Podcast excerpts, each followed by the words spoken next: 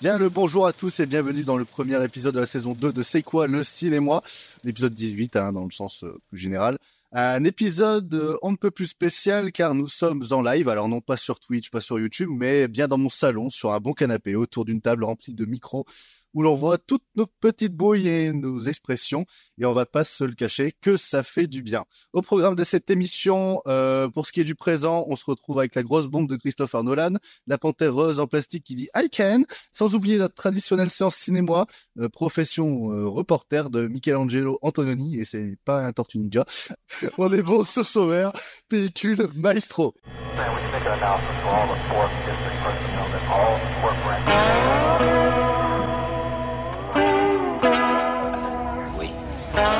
Si tu veux enfoncer un barreau de chaise dans un humain, t'as intérêt à être vachement balèze, c'est vrai. Le corps humain, c'est construit en super costaud. Attendez, attendez. C'est pas avec ce genre de phrases bateau et consensuelles qu'on va faire évoluer le débat. Camille, c'est pour dire des conneries pareilles, ça vaut mieux que tu fermes ta gueule, hein. Pour cet épisode, donc, je suis accompagné de jolis cinéphiles euh, et notamment de nouvelles voix. Commençons donc par les petits nouveaux qui, j'espère, apprécieront suffisamment l'expérience pour revenir boire coca ou rosé autour de notre beau micro euh, de couleur. Je précise que c'est plus de l'eau. Euh, il est moustachu, adore collectionner les figurines et surtout très taquin sur les bords. Bonjour Mathéo. Bonjour. Elle est surtout très fan de Disney et maintenant du Japon, un, voyage qu'elle a entièrement vlogué sur la chaîne YouTube qu'elle a en commun avec le dit Mathéo. Ça s'appelle Coloc. Le lien est dans la description. Bonjour Lou. Bonjour. Nouvelle venue dans la rédaction, elle déteste Jim dans The Office, exerce assidûment le grand écart psychique des demoiselles de Rochefort à Branded, de Todd Browning à Bertrand Blier. Bonjour Manon. Bonjour. Comme Renaud, il est toujours debout, toujours vivant et surtout toujours présent dans, dans les grands rendez-vous. Bonjour William. Bonjour. Thierry est quand même mort de rire. Bonjour.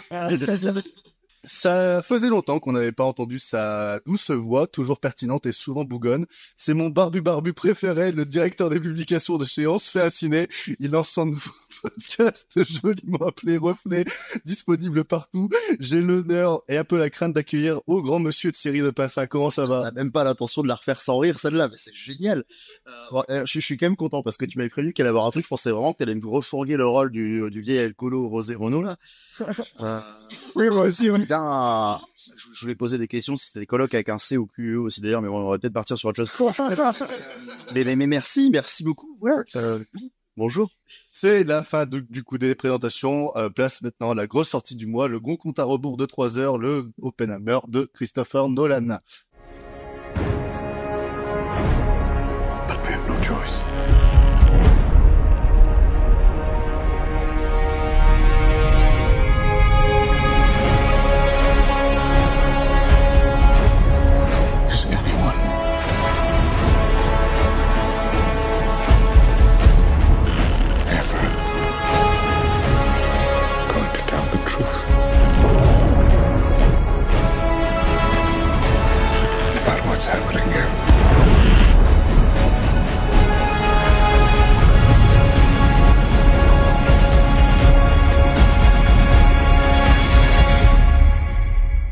1942, convaincu que l'Allemagne nazie est en train de développer une arme nucléaire, les États-Unis initient dans le plus grand secret le projet Manhattan, destiné à mettre au point la première bombe atomique de l'histoire. Pour piloter ce dispositif, le gouvernement engage Robert Oppenheimer, brillant physicien qui sera bientôt surnommé le père de la bombe atomique. Euh, c'est un biopic réalisé par Christopher Nolan avec euh, Cillian Murphy, Millie Blunt, Pat Damon, Robert Downey Jr. et tous les autres acteurs blancs anglophones entre 30 et 70 ans actuels. Euh... Euh, je, je me permets du coup d'introduire le sujet avec une première question. Une première question pour Mathéo, qui va du coup devoir y répondre parce que c'est son petit bisutage. Terrible. Euh, avec un tel sujet. Toi qui as vécu la bombe atomique, Mathéo, tu te rappelles un peu Oui, alors en fait, c'était en 45, euh, euh, j'ai entendu à la radio, euh, c'était assez terrible. Euh, Général de Gaulle avait dénoncé ça, je me rappelle. Surtout que tu viens du Japon. Alors, avec un tel sujet comme Christopher Nolan, traite-t-il la avec un tel sujet, comment euh, Christopher Nolan, pour toi, traite-t-il la transition d'Oppenheimer en tant que scientifique à celui de destructeur des mondes? Je trouve qu'en fait, il y a vraiment une coupure dans le film qui se passe à partir d'un certain moment. Bon, franchement, on va pas se mentir, c'est l'explosion de la bombe Trinity. Et en fait, euh, je sais, j'en ai débattu avec plusieurs personnes, euh, Vince se reconnaîtra, mais qui disaient qu'en fait, ils ne trouvaient pas que l'aspect psychologique d'Oppenheimer avait été suffisamment traité dans le film, là où je suis complètement en désaccord, puisque euh, Oppenheimer est un personnage qui est très complexe, en fait, euh, dans, dans, qui a été très complexe dans la, dans la vie, pour même qu'on n'est même pas sûr que lui-même comprenait sa propre psyché. Et du coup, en fait, je trouve que c'est assez bien démontré, mais au niveau du visage de Cillian Murphy.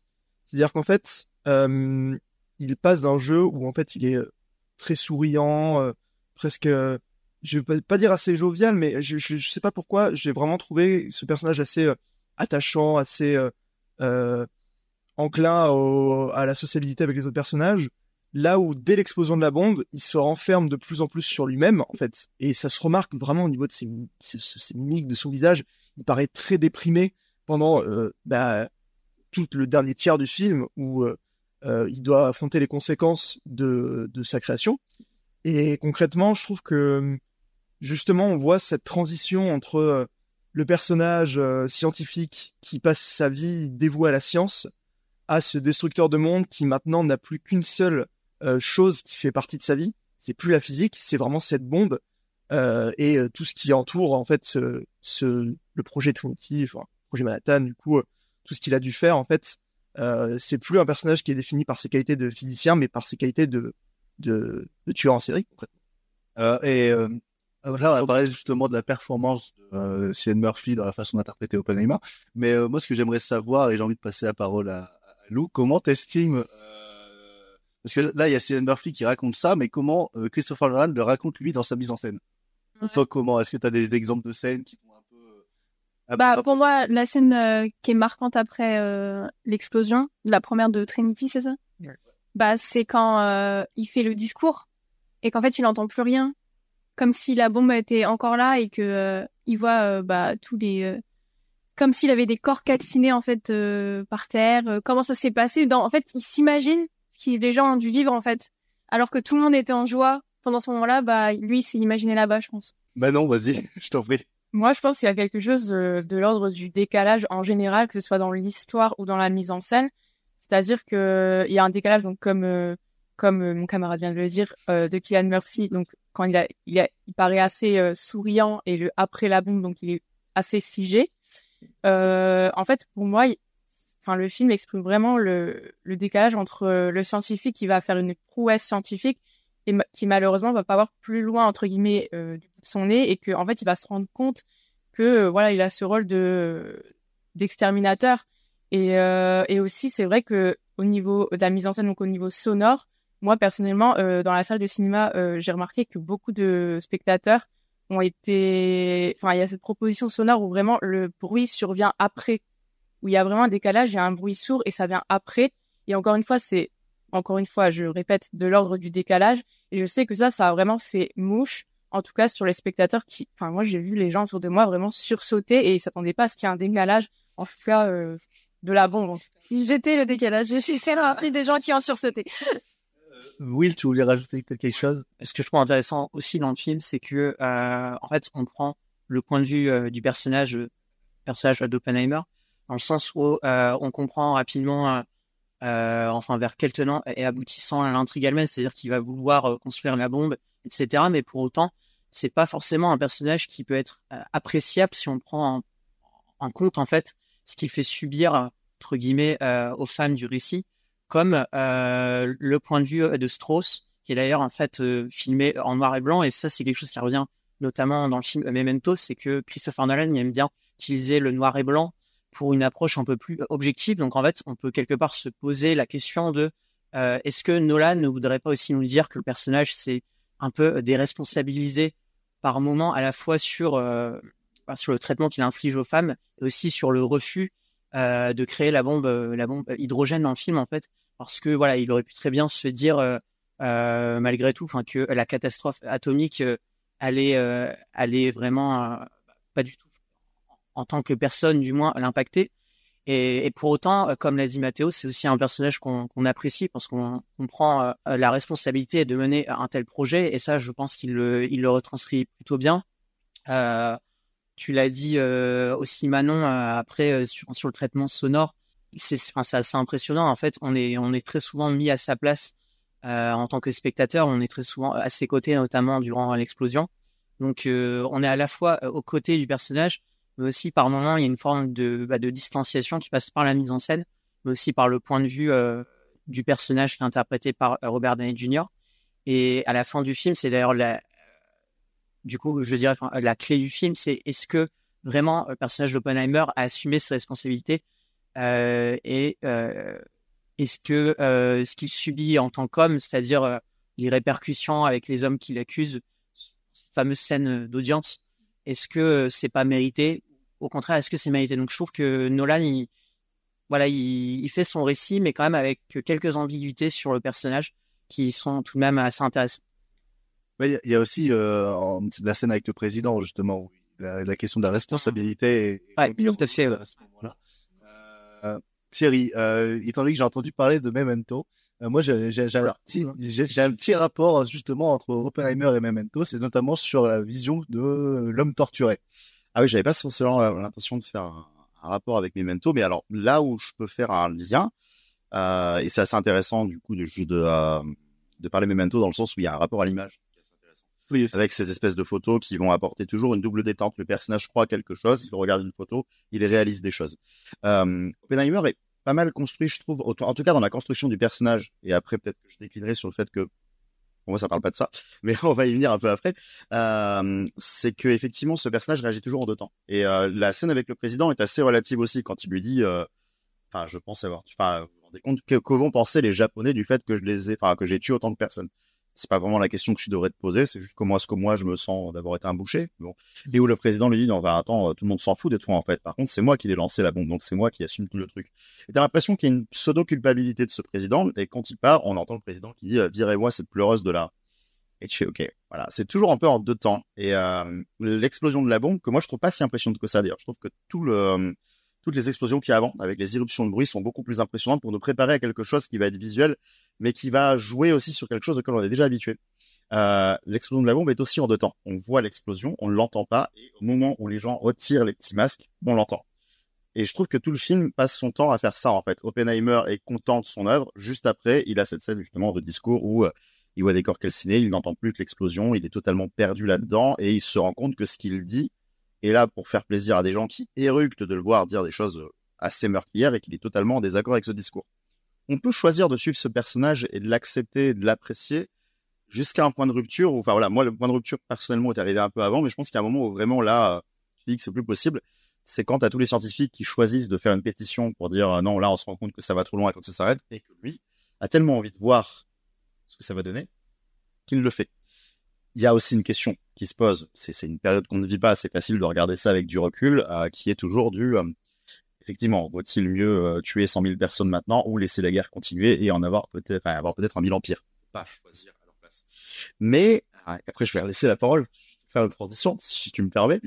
Euh, en fait, raconter comment Oppenheimer a fait la bombe et tout ça, c'est pas vraiment ce qui m'intéresse. Et j'ai pas l'impression que c'est ce qui intéresse vraiment Christopher Nolan. Pour moi, le film parle d'un truc qu'on n'a pas cité pour l'instant, donc c'est intéressant de partir là-dessus. Ça parle du McCarthyisme, en fait. Parce que ce qu'on lui reproche, c'est jamais d'avoir créé la bombe et de l'avoir fait péter. Ce qu'on lui reproche, c'est de s'être potentiellement accoquiné avec euh, des Russes qui auraient potentiellement euh, piqué les plans pour aller continuer de leur côté. Le film repart dans cette espèce de chasse aux sorcières et toute la question, j'ai l'impression qu'il se pose parce que si c'était pas vraiment la question du film, il ne mettrait pas le procès en amont, ce serait la troisième partie du film. Là, on a quand même, euh, c'est que des rapports détaillés qui se sont passés. On sait qu'on est déjà dans un temps futur. Est-ce que tu peux juste redéfinir le McCarthy Le McCarthyisme, oh là, bah, McCarthy, euh, grand boucher dans son temps. Ah, bah, c'était c'était la, la chasse aux communistes à l'époque où en gros on, pa- on partait du principe que euh, l'idéal communiste aux États-Unis n'existait pas. Tu ne pouvais pas être voilà d'affiliation communiste comme on a pu l'être en France ou quoi que ce soit et que tu si tu étais communiste, tu étais forcément affilié au stalinisme donc euh, un virus en place. Enfin, je vulgarise évidemment euh, beaucoup hein, mais euh, Vas-y, allez, pour, pour rebondir sur ce que tu dis, en fait, justement, tu dis que euh, tout ce parti euh, macartisme, ça apparaît uniquement, enfin, tu dis, tu parles surtout du, du procès, mais en fait, c'est tout l'enjeu, même presque de la première partie du film, Mm. en même temps que le côté physique, évidemment, de de- d'Oppenheimer, mais en fait, on parle énormément du communisme avec les, les rassemblements, ce qui se passe à l'université, euh, tout ça, et en fait, on se rend compte dès le début que ça va être une des thématiques principales, si ce n'est la thématique Ah oui, principale du film, en fait. Et du coup, là- là-dessus, je suis complètement d'accord avec toi pour dire que euh, le film parle plus de ça que de la bombe presque. Ah, bien sûr, parce que de toute façon, le, le film se pose, enfin, en tout cas, les personnages du film se posent la question du, euh, toute façon, le truc est arrivé, le truc a été fait, mais est-ce que ce mec-là est un patriote ou pas? Qu'est-ce qu'on en fait en fait? Et, euh, et c'est même pas est-ce qu'on le célèbre ou pas, c'est juste vraiment euh, est-ce qu'on le fout en prison parce qu'il s'est peut-être, enfin, parce qu'il a potentiellement trahi son pays?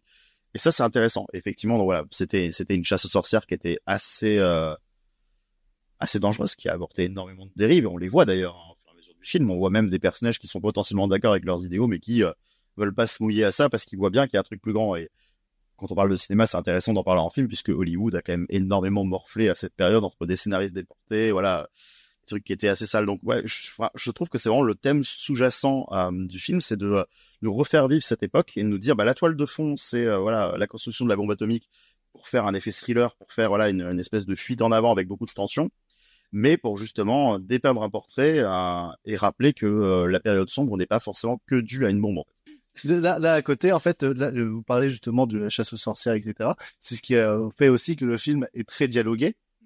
C'est vraiment trois heures, hormis ce moment de la bombe avec ce, ce, compte à rebours qui dure 20 minutes et l'explosion après. C'est un film qui est beaucoup dans le dialogue. Et je, moi, j'ai un, un point qui m'intéresse, euh, c'est que c'est la première fois qu'on voit un film vraiment tourné en IMAX, avec vraiment principalement que du, dialogue. Et euh, je me pose la question de quel intérêt en termes de mise en scène de filmer ça en IMAX avec euh, avec tous ces dialogues et ce noir et blanc aussi parce que c'est un IMAX en noir et blanc, ce qu'on n'a jamais vu aussi euh, avant. et, et, et, et, cette petite innovation, je sais pas comment vous l'avez reçu vous en quelques copies, vous l'avez vu aussi parce que moi personnellement je l'ai vu en 70 mm et ça rajoutait vraiment un cachet d'images d'archives film qui, qui je, trouve beaucoup plus pertinente que la version, euh, version projetée dans les cinémas classiques, euh, qui peuvent pas faire sans, euh, de toute façon, parce qu'il il y a plus beaucoup de projecteurs euh, pellicules. Mais, euh, mais moi, ça m'intéresse justement savoir votre ressenti justement sur la copie que vous avez vu du film. Est-ce que ça vous a gâché un visionnage? Est-ce que pas du tout? Mais moi, je sais que par exemple, la majorité des salles sont en 5.1 et ce qui fait que le son de Gorenson, ce qui faisait déjà euh, sur Tenet, grésille paraît un peu un peu dégueulasse, un peu, un peu entremêlé. Euh, et j'ai beaucoup de retours clients justement par rapport à ça, mais on peut pas faire autrement. Surtout que Nolan envoie des mails pour demander, euh, faut pas que ça soit en dessous de ce niveau sonore. faut pas respecter Nolan.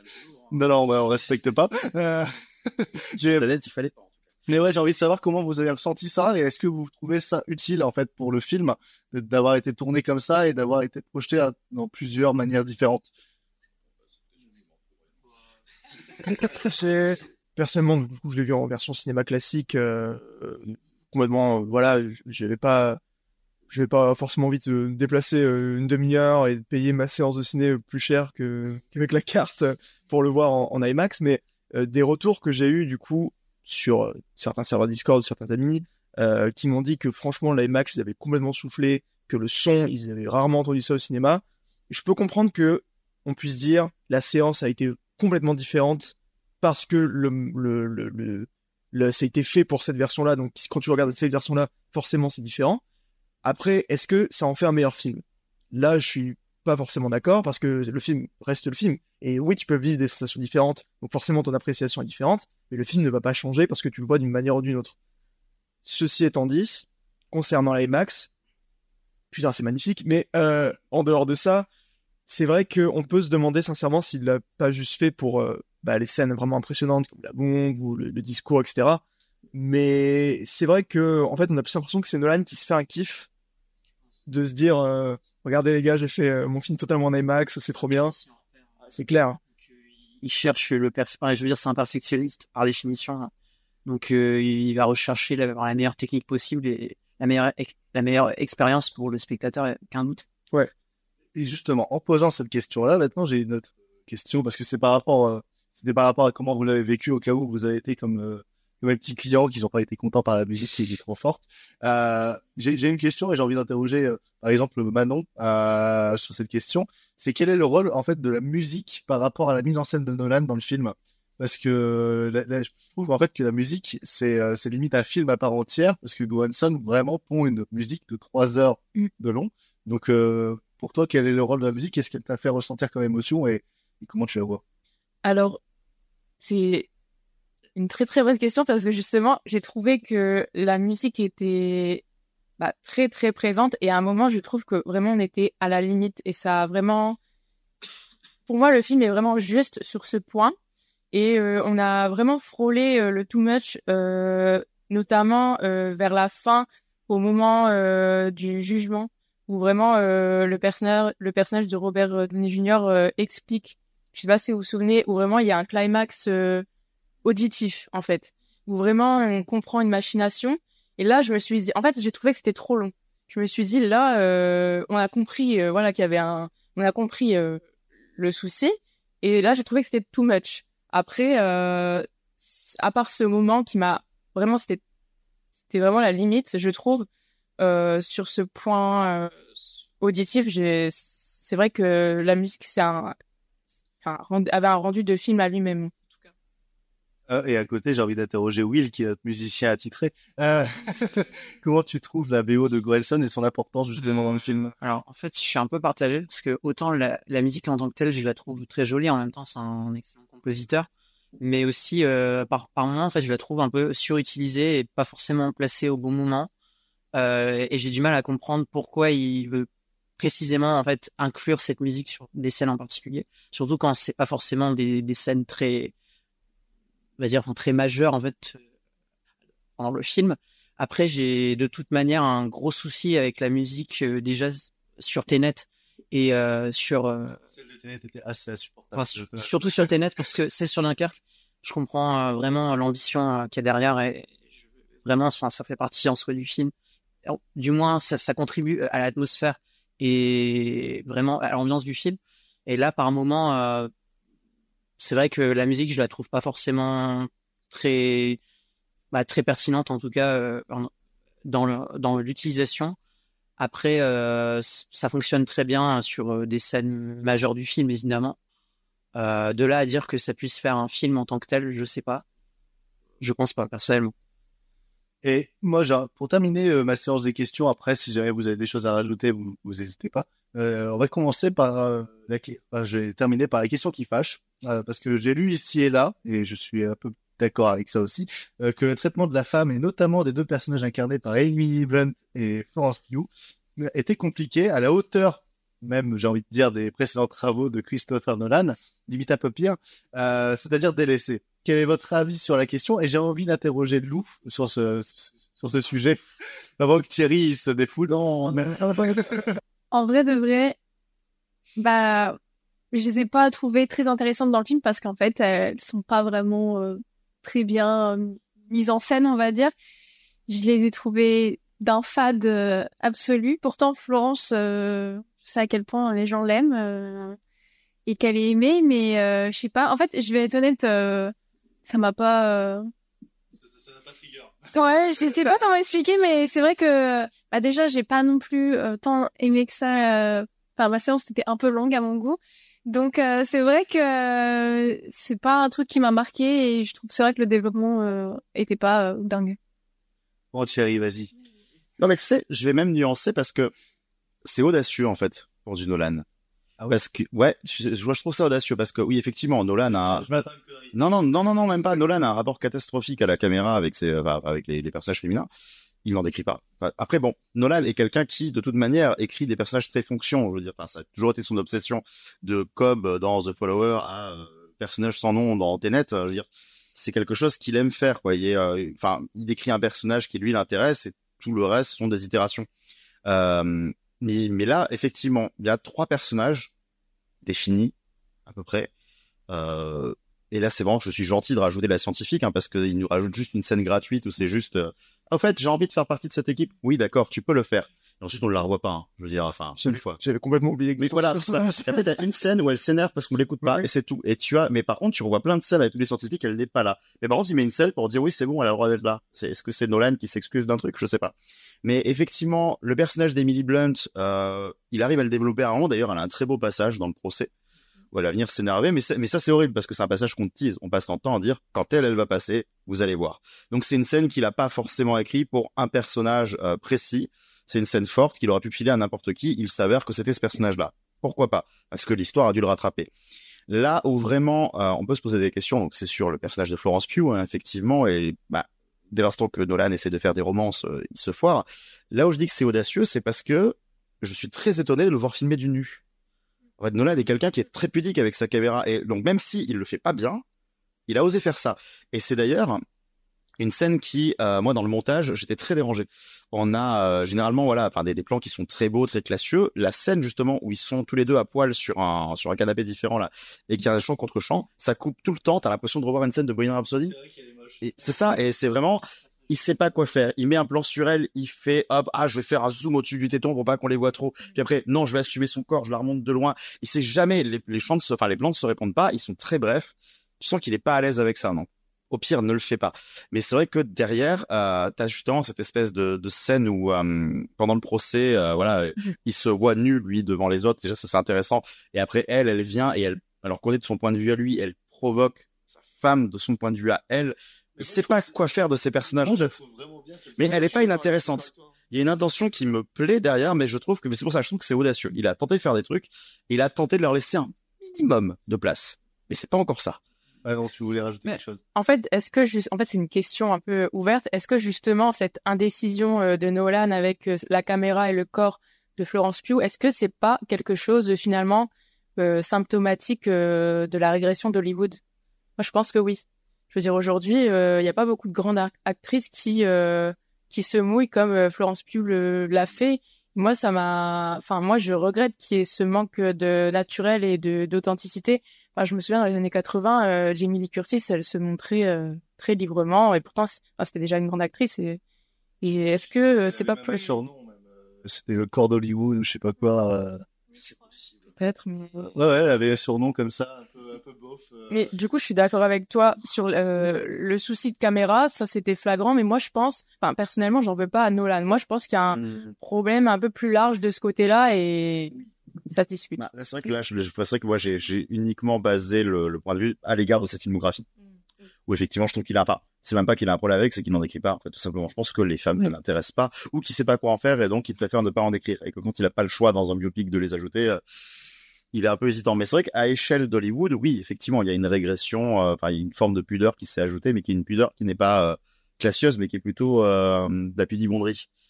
Ah, Florence, c'est un peu dangereux. Florence Pugh, ça fait quand même plusieurs films où on la voit justement nue. Euh, je me rappelle aussi de Don't Worry Darling, avait cette fameuse scène. de- Oui, mais elle est filmée par une femme. Oui. Mais euh... c'est vrai que c'est pas la même chose, mais Voilà, non mais je veux dire, c'est euh, les femmes ont plus d'audace. Tu prends les sœurs Wachowski, euh, voilà, elles ont elles ont quand même une, un rapport à la nudité qui est très classieux et elles n'osent pas en monter. Oui, on parle de Sunset, ouais. Je veux lui dire, c'est que, comme tu, dis- comme tu disais, genre, que le fait est que Nolan soit pas à l'aise, bah, les actrices, elles vont pas être à l'aise. Et donc, fatalement, euh, bah, après, c'est des scènes qui sont pas dingues, en fait. Au-delà de ça, hors de la scène, euh, le personnage aussi est malheureusement excessivement en fonction. hein. Le personnage de Florence Pugh n'apparaît que quand le récit doit avancer pour Ah oui. faire une bascule sur le personnage. Je veux dire, voilà, là on parlait d'une scène précisément, et de la manière de filmer, mais l'écriture du personnage de toute façon en soi est très inutile. Quoi. C'est une névrose de plus pour le personnage. C'est un obstacle en plus. J'ai vu beaucoup de personnes euh, s'extasier sur la performance de Robert Downey Jr. Et en fait, moi, je me suis posé la question est-ce que euh, je suis plein de questions ouvertes, je lâche des petites bombes, je suis un peu dans, je suis un petit peu dans le thème. Euh, voilà. Et est-ce que, en fait, il n'y a pas une confusion entre apprécier un personnage et apprécier une performance? Je trouve que, enfin, personnellement, j'ai l'impression qu'on confond un peu et c'est ça n'engage que moi. J'ai préféré la performance et j'ai oublié son prénom euh, du celui qui a interrogé euh, Kylian. Ah, euh, Jason Clark. C'est ça. Voilà. Personnellement, moi, j'ai trouvé euh, extraordinaire. Ah, Mon avis. J'étais halluciné, justement, parlons-en, parce que Jason Clark est quelqu'un que je déteste en général. On est deux. Et là, Il j'ai été halluciné. Et euh, en, en plus, ce qui est assez intéressant avec ce personnage, c'est qu'il est très effacé. Juste un questionnaire parmi tant d'autres. Mhm. Et quand la et quand la bascule arrive, quand on voit le montage alterné avec les deux procès et qu'on se rend compte que ben le gars est engagé euh, par le personnage Oui. de Downey Jr. pour euh, pour le pourrir, là il devient menaçant, il devient agressif, il se met à hurler, il prend tout l'espace. Ouais. Ça c'est assez fort. Mais c'est, assez fort aussi de bien faire jouer. Non, bah, bon, je pense qu'il a, il a surtout fait des mauvais choix de film. C'est pas, je pense pas que le gars. Ah oui, non, mais il y, il y avait pas un truc en mode, euh, si on voit, s'il y a Jason Clarke dans un film, c'est Jason Clarke, hein, c'est ça. Ouais, ça. S'il y a Jason Clarke dans un film, c'est fort, c'est forcément mauvais. Il- Il a vraiment pas fait des bons choix. Mais euh, tu vois, ça, ça soulève un truc hyper intéressant ce que tu dis. Moi, c'est vrai que j'ai toujours un problème avec le terme de performance. À partir du moment où tu relèves une performance, j'ai plus l'impression de voir un, de voir un personnage effectivement. Et euh, si tu vois la performance, c'est peut-être que le mec est mal dirigé parce qu'on lui demande d'exister, d'être là. Et euh, mieux vaut un personnage justement qui est dans ses rangs et qui te paraîtra moins explosif parce que Mhm. justement, il incarne parfaitement le truc que le- le- la personne qui au final devient un, un cabotineur né. Alors dans le film de Nolan, je n'ai pas trouvé qu'il y avait beaucoup de cabotinage, mais c'est ce que je reproche généralement à des films à Oscar, à des Joker, à des trucs comme ça où tu dis non, ça c'est quelqu'un qui cabotine devant toi. C'est plaisant, c'est chouette, mais c'est pas c'est pas de la performance, c'est pas de l'incarnation. Voilà. Le- Moi, j'ai juste pas aimé la performance de- du frère Sapzi, je sais plus comment il s'appelle. Ah euh, oui, ben oui. Ouais, je le trouve parce que je trouve son accent russe. Et, dans- et même Kenneth Branagh le fait mieux. Hein. Et pourtant, on lui a pas demandé dans celui-là. c'est c'est le seul truc qui m'a dérangé dans des performances après. Alors, faire un accent, ils se prenaient des Russes, les gars. Bon bah arrêtons de parler d'hommes, euh, parlons plutôt de la grosse machine de Mattel, euh, Warner, euh, non de Greta Gerwig, Barbie. We haven't played with Barbie since we were like five years old. Oh. No one rests until this doll is back in a box. Even if nobody else sings along. Humans only have one ending. Get that Barbie! Ideas live forever. No, I won't let you do just one appendectomy. But I'm a man. But not a doctor. Can I talk to a doctor? You are talking to a doctor. And I need a clicky pen? No. A sharp thing? No. There he is. Doctor! Somebody get security. Is Barbie if you still in doubt?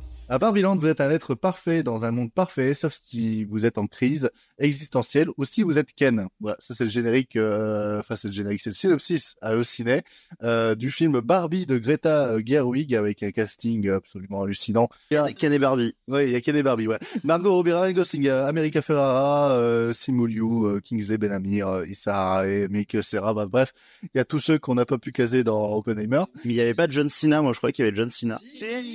Il y a John Cena. Je te les sors.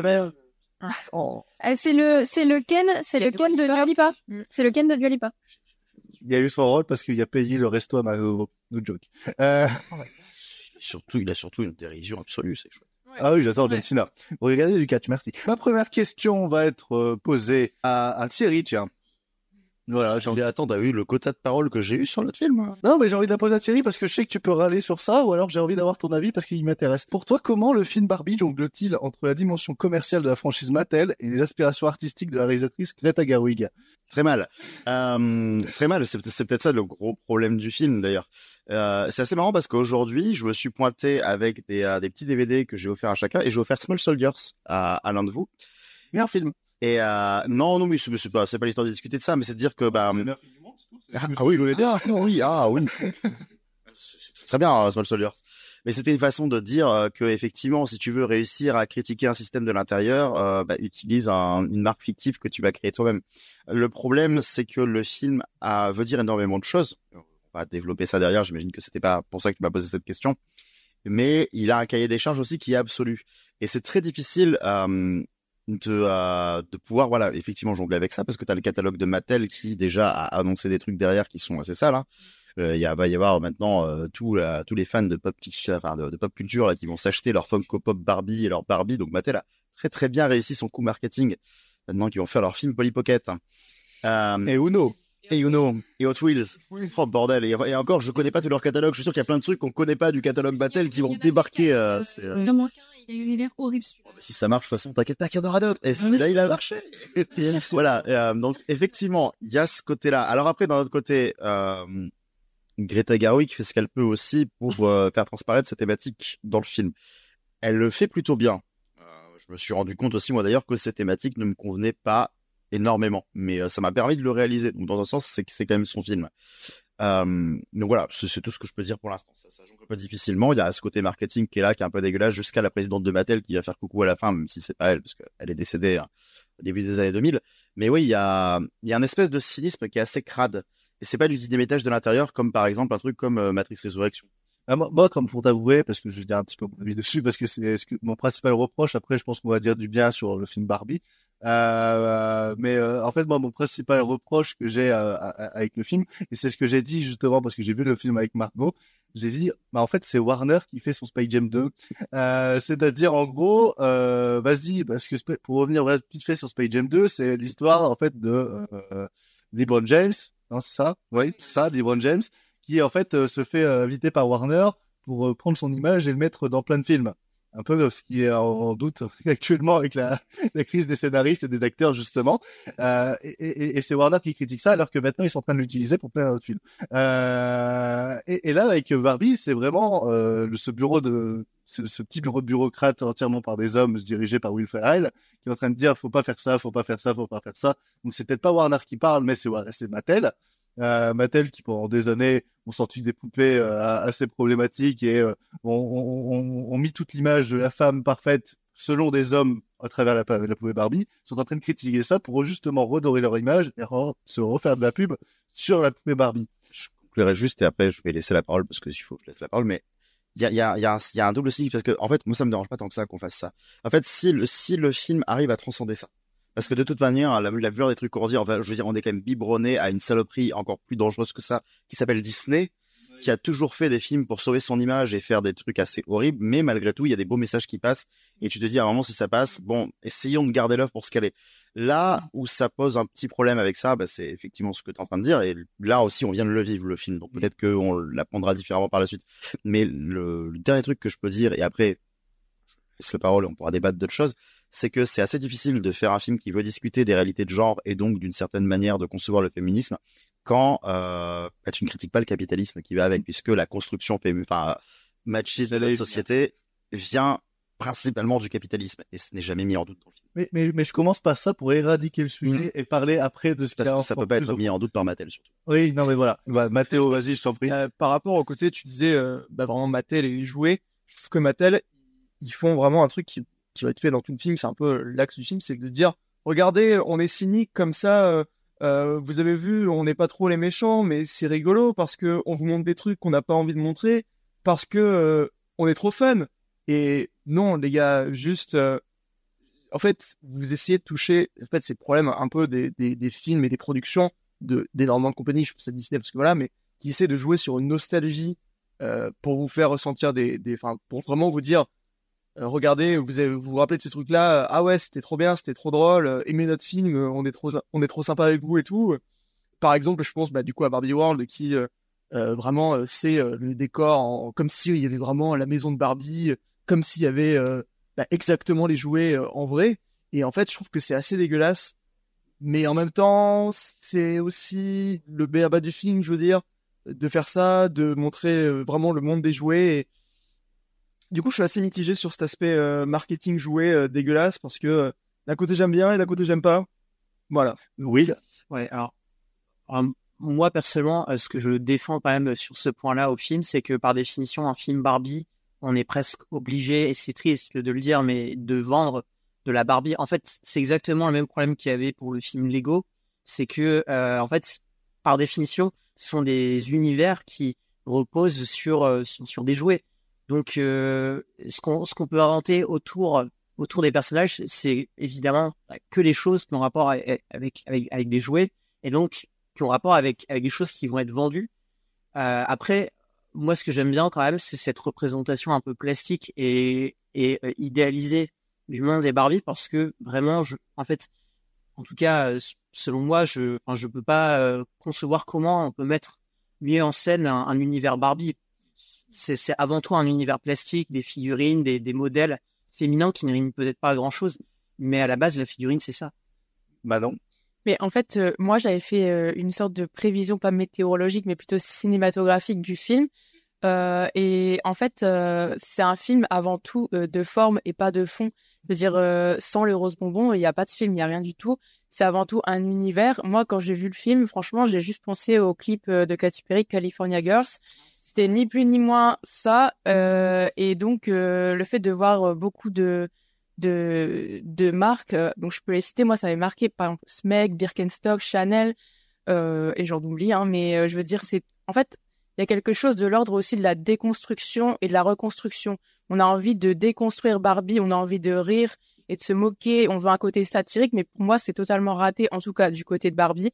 Du côté de Ken, ça se discute, mais je trouve qu'il y a quelque chose euh, qui relève un peu de l'hypocrisie de ce côté-là. Je veux dire, euh, c'est comme pour le féminisme. Euh, bon, peut-être qu'on l'abordera plus après, mais je veux dire, euh, il y a quelque chose de raté et il y a des il y a des allées-venues incessants entre on veut déconstruire, on veut se moquer, on veut rire, mais finalement on euh, entretient quelque chose de, euh, de mauvais et qui n'a pas de fond d'après moi. Mathéo, tu voulais rajouter quelque chose? Ouais, je vais juste rebondir sur ce que disait Will tout à l'heure par rapport au film Lego. Euh, en fait, je trouve que Lego est génial. Moi, j'adore les Quoi, d'accord. Le, le film, je trouve, j'adore les Lego et j'adore le film. Mais euh, ce que je veux dire, c'est que je trouve que euh, là où, par exemple, le film Barbie était bah, du coup très cynique et tout ça, je trouve que c'est pas du tout l'axe que prend le film Lego. Et du coup, en fait, je trouve que c'est beaucoup mieux amené dans le film Lego parce que bah, déjà, ça te raconte un vrai film. C'est pas vraiment le même sujet, mais bref. Et surtout qu'il n'y a pas ce cynisme pour dire, regardez, on est Lego, on a des trucs comme ça et tout. Et du coup, ça fait que je trouve que t'as une meilleure image de Lego qu'une meilleure qu'une image de Mattel en fait. À vouloir trop faire de cynisme, tu gâches peut-être euh, ce que tu veux dire au profit de l'humour. Là où, par exemple, Lego euh, a une meilleure image, a une meilleure vision d'eux-mêmes et de leurs produits euh, dans le film Lego, parce que ça traite beaucoup plus sur les enfants quand même et moins sur le côté lol lol, on est fun, trop bien. Non, mais t'as raison sur ce point-là, mais en fait, alors, je pense que le film Barbie qui serait véritablement intéressant aurait dû être, euh, aurait dû ne pas être en fait entre les mains euh, de la compagnie Mattel Mm. pour que ce cynisme-là soit absent. Parce qu'en fait, en réalité, le, enfin, c'est-à-dire que la poupée Barbie, c'est un modèle féminin euh, arriéré qui qui rime finalement plus à grand chose aujourd'hui. Et en fait, le film met, met en avant ça et, et il le fait bien. Mais le souci, c'est que c'est Mattel qui est derrière, euh, alors que euh, alors que euh, en soi euh, le sujet il est il est quand même intéressant. Je veux dire, enfin, le, fait que Ken soit toujours euh, en dehors euh, des lumières vis-à-vis de Barbie, ça a toujours été le cas, même sur les ventes de Mattel. C'est c'est juste que là, comme c'est Mattel qui dénonce ça, évidemment. c'est- Ah, Ils peuvent, ils peu peuvent pas y mettre une balle dans le pied à ce point-là. Et c'est ça, c'est effectivement euh, créer une marque factice qui s'appellerait à peu près pareil et tu peux faire un truc. Faites ça en France avec les poupées Bardot. Et c'est réglé. Ah, c'est vraiment, t'es content, elle te Elle, elle est validée. Moi, je pourrais même dire que le, le cynisme, on nous le martèle. Oh, pas mal. Merci. On va passer à la deuxième question. J'ai envie de, de, de plus entendre Lou sur, ce, sur, sur celle-ci. Ça va, elle est simple. Elle est simple. En- en- en- la, question en elle-même, c'est en quoi le retournement des univers et le traitement de la guerre des sexes dans le film offre-t-il une, une réflexion intéressante et sur les frustrations et les revendications des différents camps?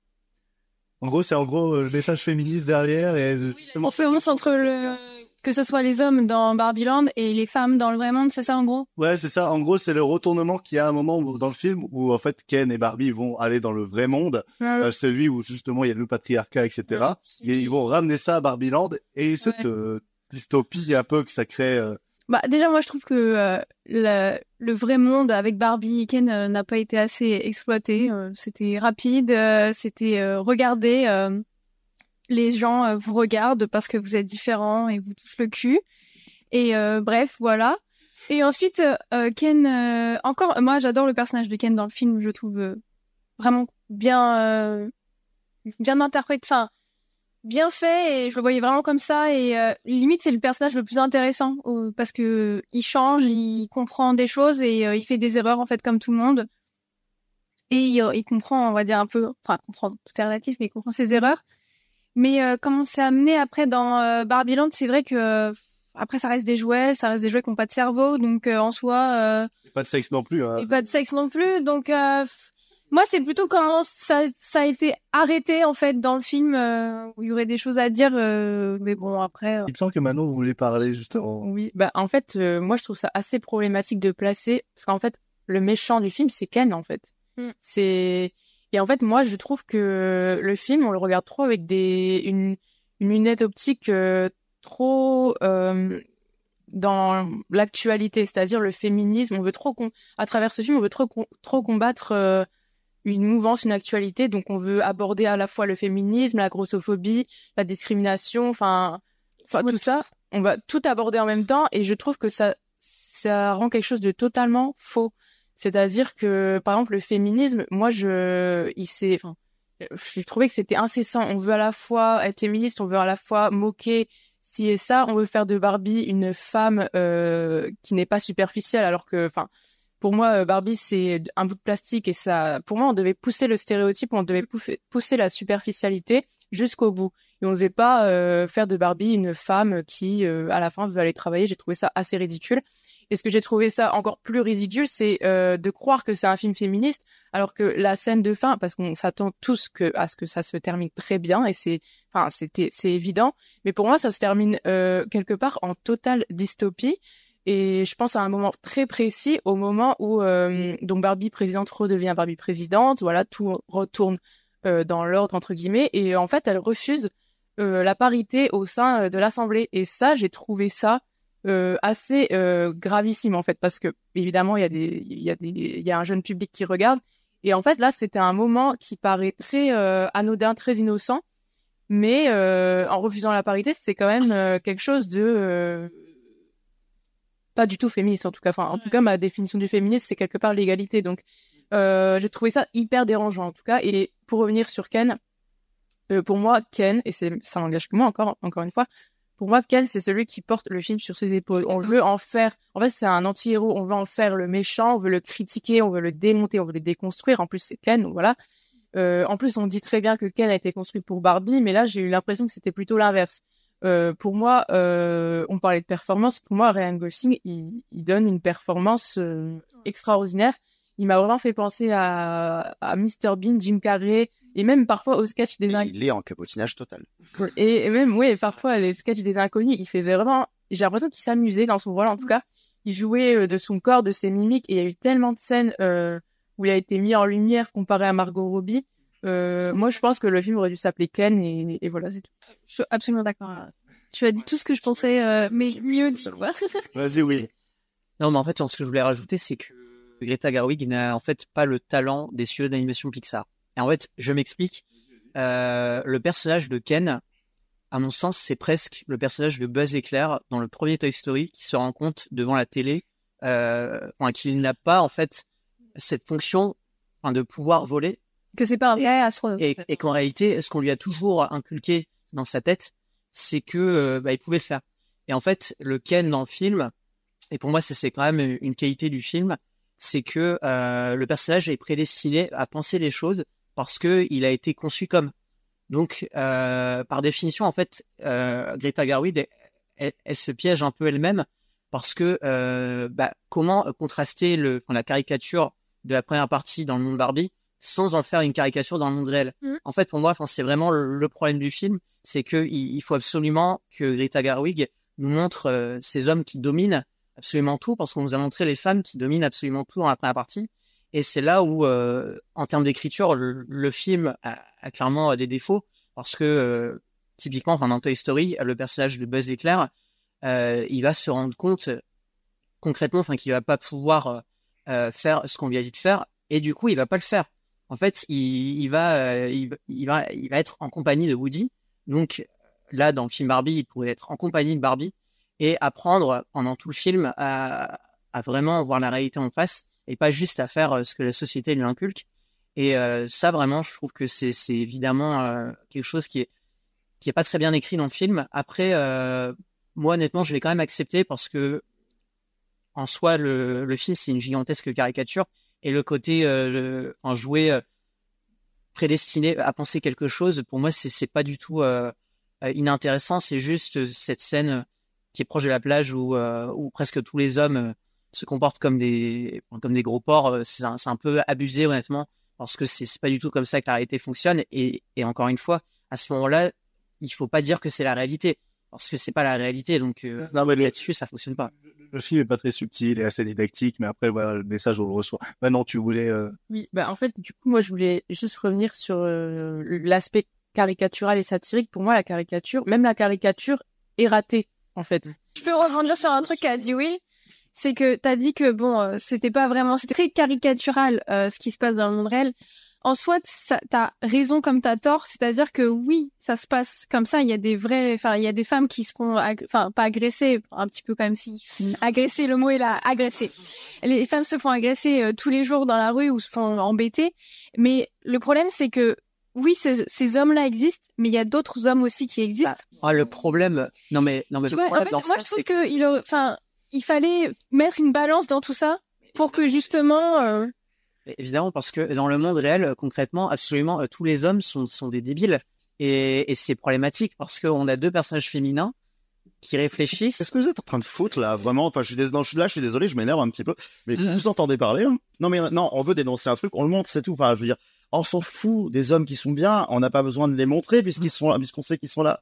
Ça suffit. Enfin. oh, je suis pas trop d'accord avec toi. Ah non, mais hashtag not all men, là, enfin, c'est un peu. ça- Non, mais enfin. Non. C'est pas ça que je voulais dire. Je pense que t'as pas compris, mais en fait, euh, bah, bah, le sujet du film, euh, bon, bref, je suis pas d'accord. Ouais, donc en fait, pour moi, c'est encore une fois un film de forme et pas de fond parce que c'est vrai que moi aussi, j'ai beaucoup pensé à Toy Story et, euh, et de toute façon, euh, Greta, Greta Gerwig a, a dit elle-même qu'elle s'était inspirée de plein de films. Et je sais pas si vous avez vu la liste de tous les films. Moi, j'ai l'impression que c'est Ça me spoil une petite question, mais c'est pas grave, vas-y. Je prie. oui, pour moi, c'est un concentré de plein de films réunis. Et donc, en fait, il n'y a pas de fond parce que le fond, il a été, il a été récolté ailleurs. Et euh, le fait que Barbie, en plus, aille dans le, le monde euh, réel euh, chercher euh, la fille avec, enfin, enfin, l'enfant qui a joué avec elle, c'est ni plus ni moins euh, Toy Story en plus. Donc, euh, donc en plus de ça, le fond n'est pas là ou alors il est mauvais. Et en plus, il s'inspire de trop de films. Donc en fait, j'ai l'impression qu'il y a un cruel manque de créativité euh, en plus de pour revenir sur ce qu'on disait tout à l'heure par rapport au féminisme, parce que on- moi, il y a vraiment un truc qui m'a vraiment marqué, c'est que je trouve que le film dénonce beaucoup de choses sans pour autant proposer énormément de solutions. Et en fait, oui, c'est bien de dénoncer, mais parfois, comme tu le disais par exemple avec la scène de Barbie présidente, je trouve que c'est bien d'essayer de donner des solutions concrètes. Et en fait, je trouve que le film fait énormément de, en fait, de féminisme de comptoir, de féminisme de réseaux sociaux, où en fait, on a l'impression que J'avais vraiment cette impression d'avoir une personne qui était sur Twitter et qui mettait son avis pendant deux heures en disant, en faisant des vannes un peu, en, disant, oh regardez, vous avez vu, il y a ça, oh vous avez vu, il y a ça.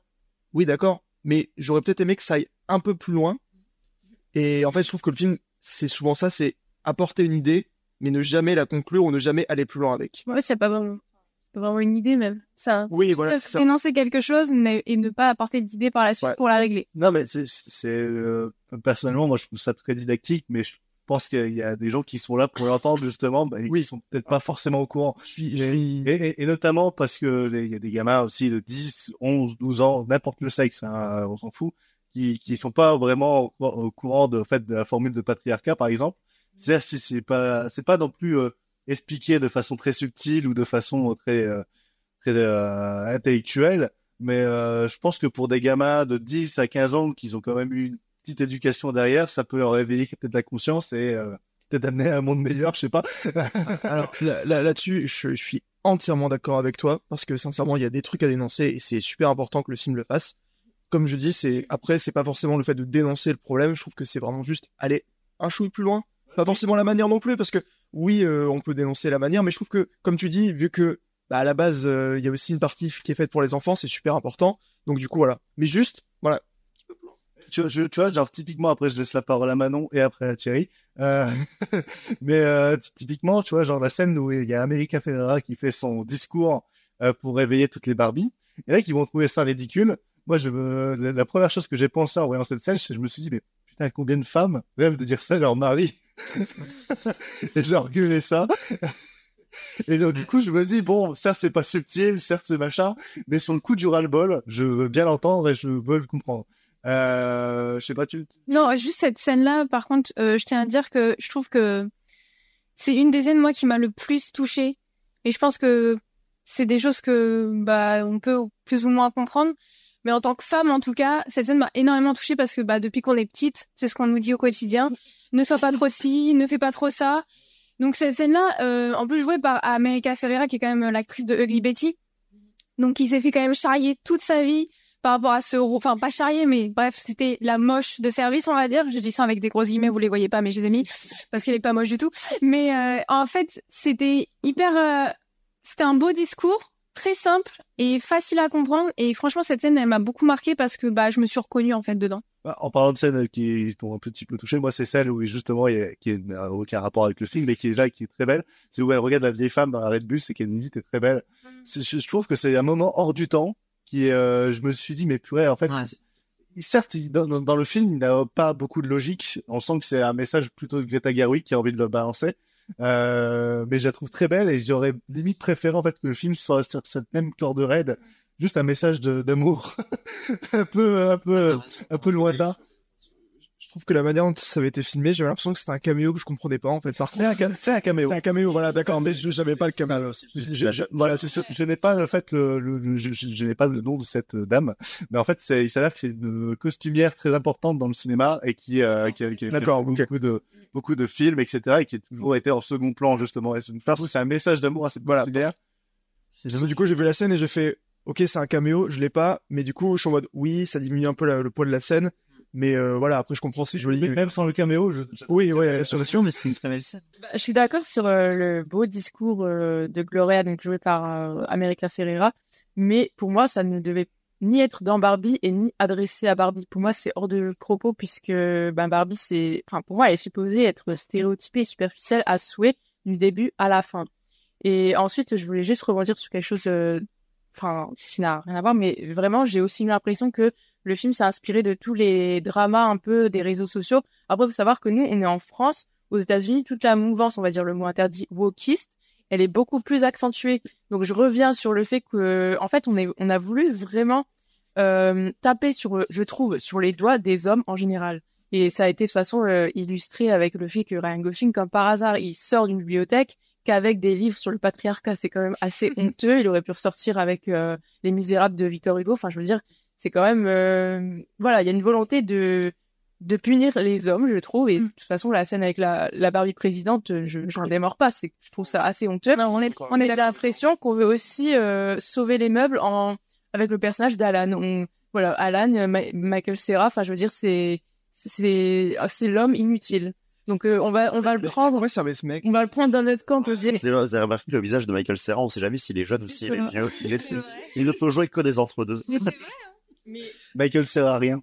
Ah là, avec sa petite voix, il a dit muette là, c'est pas gentil. Mais du coup, euh, ouais, c'est vraiment vouloir le mettre dans notre camp et se dire, ben il y a un homme avec nous, donc on n'est pas du tout euh, misandre. Mais c'est ça sonne très très faux en tout cas. Donc euh, donc euh, voilà, c'est Vas-y Thierry. Bah ouais, parce que bon.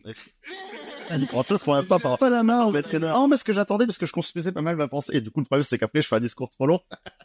euh, je t'en prie. Non, en fait, il y a certains trucs avec lesquels je suis assez d'accord, et euh, d'autres où je me dis, c'est aussi voué par cette volonté de tout rendre absurde, et donc de tout forcer, même si ne pas faire de différence après entre un monde réel et un monde, euh, voilà, des Barbie où on continue d'exagérer les choses dans le monde réel, ça peut porter défaut. Je pense qu'il y a un problème de ton qui s'est peut-être pas trouvé, qui, euh, qui s'est peut-être pas d'accord entre eux. Enfin, ça, après, voilà, ça, joue sur l'indicible, sur ce qu'on ne sait pas sur le tournage et ce qui, du coup, nous intéresse pas puisque nous, on est là pour questionner les images. Euh, Il y a une lecture en deux temps. Je vais partir hein, euh, qui m'intéresse. Euh, bah, la, première, lecture, toujours, c'est intéressons-nous à Greta Gerwig. Euh, enfin, Greta Gerwig, euh, moi, c'est nana que je ne considère pas forcément comme euh, une féministe excessivement militante. C'est une nana très intéressante qui a des thématiques euh, autour des femmes, effectivement. Mais même quand on regarde les filles du Docteur March, je pas, enfin, en choisissant plus de l'inclure dans son temps et de pas forcément aller plus loin que ce que le livre offre, parce que le livre offre déjà beaucoup, elle n'offre pas de réadaptation à proprement parler. Donc, déjà, ça, ça m'interroge. Euh, il y a effectivement un truc en première lecture qui, est très questionnable, hein, c'est ce qu'on a mis en avant euh, depuis tout à l'heure, qui est le côté, euh, il y a un système d'oppression qui est découvert par- par les deux personnages quand ils partent dans le monde réel. L'une se rend compte que le monde qu'elle pensait avoir créé, euh, parce que Barbie est censée avoir une Mm. image forte auprès des petites filles, ça n'a pas vraiment fonctionné comme ça et qu'on lui a bien vendu du vent. Et l'autre se rend compte qu'il y a un monde où euh, bah, c'est les gars comme lui qui dominent. Donc forcément, il revient. Inversion totale des rôles. On met les Barbies à la cuisine et les Ken dominent le monde. Et la solution offerte, effectivement, est une solution un peu en pisse froide du, euh, bah, on réinverse le truc on remet un système d'oppression.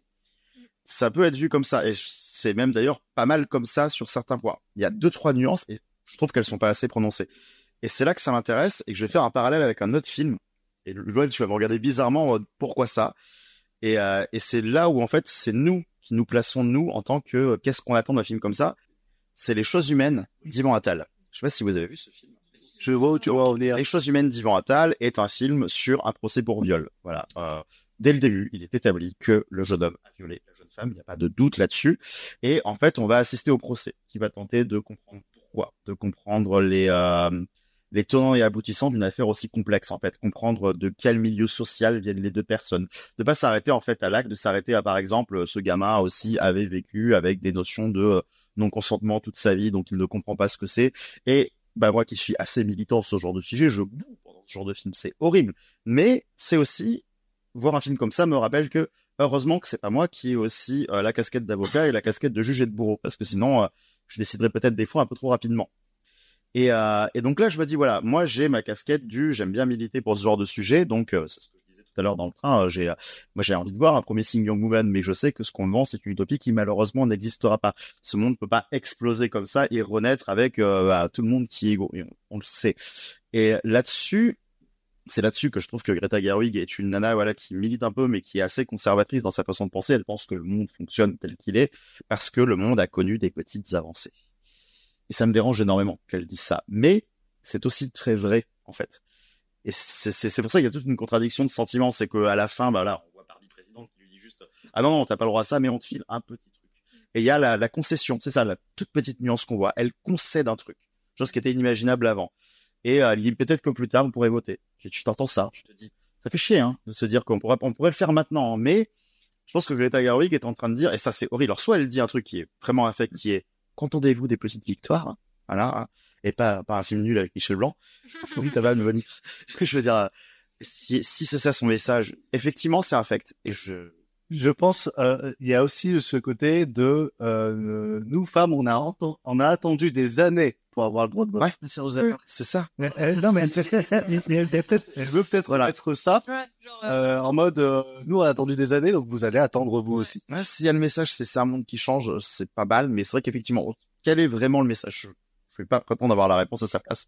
Parce que ça peut être les deux. Si c'est l'un, c'est très dérangeant. Si c'est l'autre, effectivement, le, euh, on voit bien que oppresser, c'est pas bien, puisque vous voyez bien que les deux trucs euh, sont, sont antinomiques, parce qu'effectivement, le personnage qu'on nous rend quand même le plus sympathique reste Ken. Mm. Voilà. On nous le rend sympathique, et au final, le discours euh, potentiellement féministe du film sur l'égalité va, enfin, inverser aussi un rôle, c'est-à-dire qu'il ne prend pas euh, pour, euh, pour porte-parole une femme. Bon, cette fois-ci un homme. Veut dire, on parle d'égalité tout simplement. Le féminisme, c'est aussi ça. Donc, pourquoi pas? Et Voilà, si on essaie de le prendre de cette lecture-là, ça peut être intéressant. Mais je suis pas certain d'avoir euh, raison, surtout que de toute façon, il y a toujours Mattel derrière. voilà. Mais c'est ça. C'est euh, du coup, quel est vraiment le message? Est-ce que c'est plus nuancé que ce qu'on imagine? Et euh, si ça l'est, pourquoi est-ce qu'elle ne le met pas autant en avant? Voilà, pourquoi est-ce qu'on n'a pas des Est-ce que il y a des blocages, hein, qu'il y a des trucs qui font pas si Greta Gerwig n'est pas en accord avec ça. Oui, c'est ce que j'allais dire. Que tu crois pas que, en fait, pas de, de son ressort? Est-ce que quelque part, Ça, on sait pas. Parce que moi, c'est ce que je dis. Mais ça se retrouve un peu dans ce qu'elle fait en fait. Bah moi c'est ce que j'avais là. Enfin en fait moi quand je regarde le film j'ai l'impression qu'il y a vraiment d'incessants euh, aller-retour entre on veut faire ci, on veut faire. En fait c'est vraiment il y a plusieurs messages, il y a trop de messages, il y a trop de militantisme et parfois on veut le démonter, on veut en rire et ça n'a plus de sens. C'est les réseaux sociaux. hein, Voilà, Non, c'est vrai, hein. Elle, elle faisait mesurer, mais elle veut tout aborder à la fois. Donc, est-ce que c'est son ressort? Parce que c'est vrai que, enfin, je- enfin, personnellement, moi, j'ai trouvé que c'était super brillant. euh, Des sujets brûlants, Voilà, complexes, sur lesquels on va Mhm. tous apposer une lecture, ce qui est normal. Oui, Tous concernés par ça, donc forcément. Et même des personnes qui sont totalement en accord sur le fond ne vont même pas s'accorder sur la manière de, euh, déployer le discours. Donc à partir de là, Mais tu, tu as, tu as casé, mais Promising Young Woman le faisait bien. Il le fait mieux, oui et non. En fait, il le fait super bien pour toi qui as envie de te dire, il y a des gros porcs et on va avoir une nana qui va leur défoncer la gueule.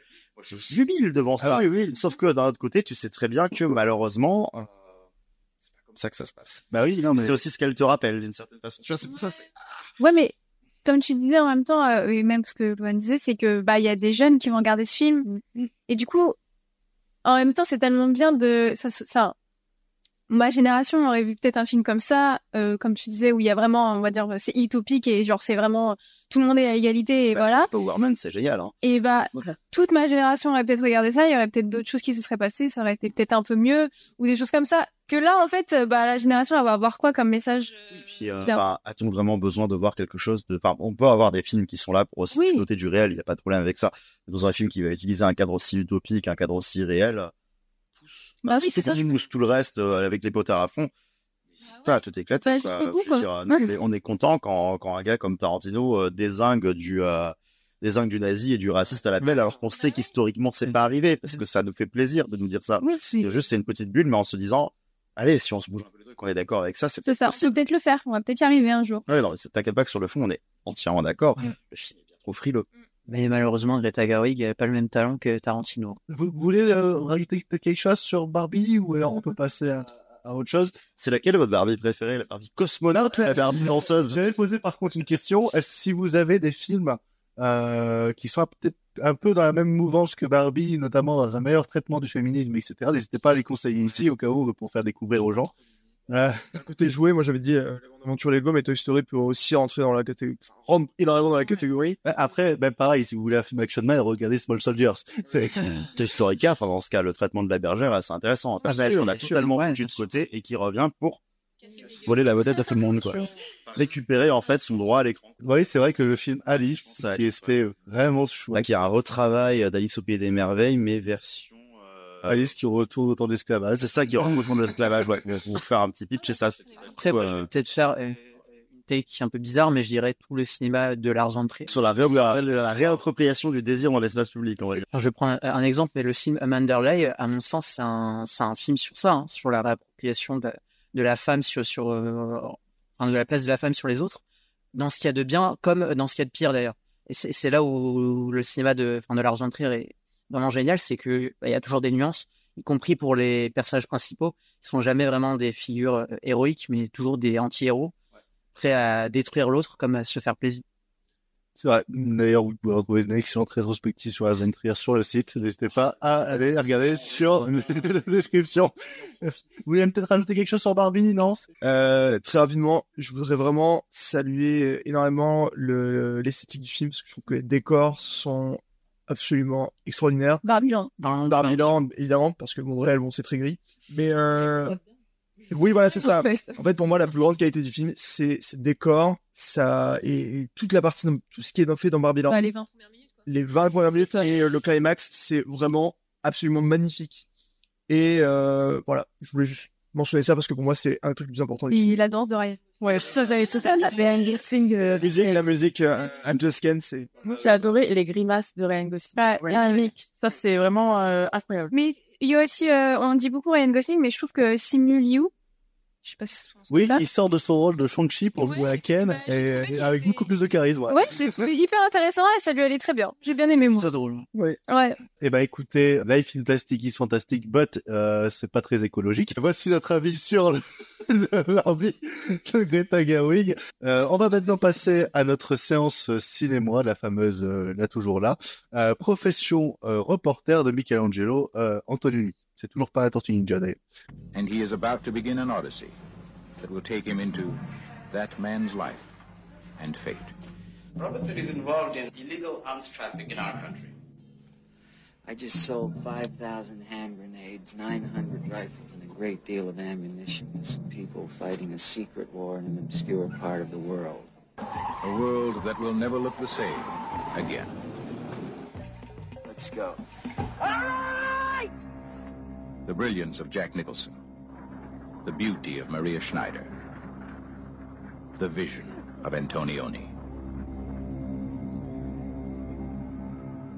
Euh, profession euh, reporter de Michelangelo Antonioni raconte l'histoire de David Locke, un reporter américain basé en Afrique. Euh, un jour, il se rend à un hôtel, il découvre le corps sans vie d'un homme, lui ressemblant étrangement dans la chambre voisine. Il décide de lui euh, prendre son identité et de vivre une nouvelle vie qu'il espère plus passionnante, ce qui l'amènera à rencontrer une mystérieuse femme qui semble aussi perdue que lui. Ce qu'il ne sait pas, c'est que le cadavre dont il a pris l'identité est une gestion au service d'un groupe terroriste. Euh, c'est un film qui a été sélectionné par euh, Will lors du dernier euh, Monsieur Personne. Mais Will, est-ce que tu peux me présenter Michelangelo Antonioni et donc du coup le, le contexte du film? Oui, alors quand le réalisateur, donc Michelangelo Antonioni, réalise ce film, en fait, il, il revient euh, d'une expérience un peu mitigée euh, en Grande-Bretagne avec le film Blow Up, qui avait été un échec, euh, du moins euh, en termes de réception publique. C'est-à-dire que ça n'avait pas, ça, pas été du tout un- une réussite commerciale, ce qui se comprend d'ailleurs parce que le, le film est très abstrait et c'est un film d'enquête pratiquement théorique.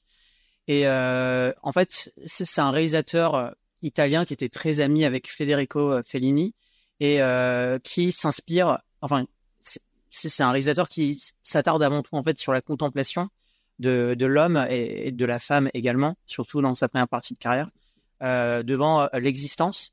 Et en fait, euh, dans pratiquement tous ses films, ces personnages ne cessent de remettre en question leur existence, mais également de remettre en question leur environnement. En fait, c'est un, c'est un réalisateur dont on pourrait penser quelque part qu'il a une vision défaitiste du monde moderne.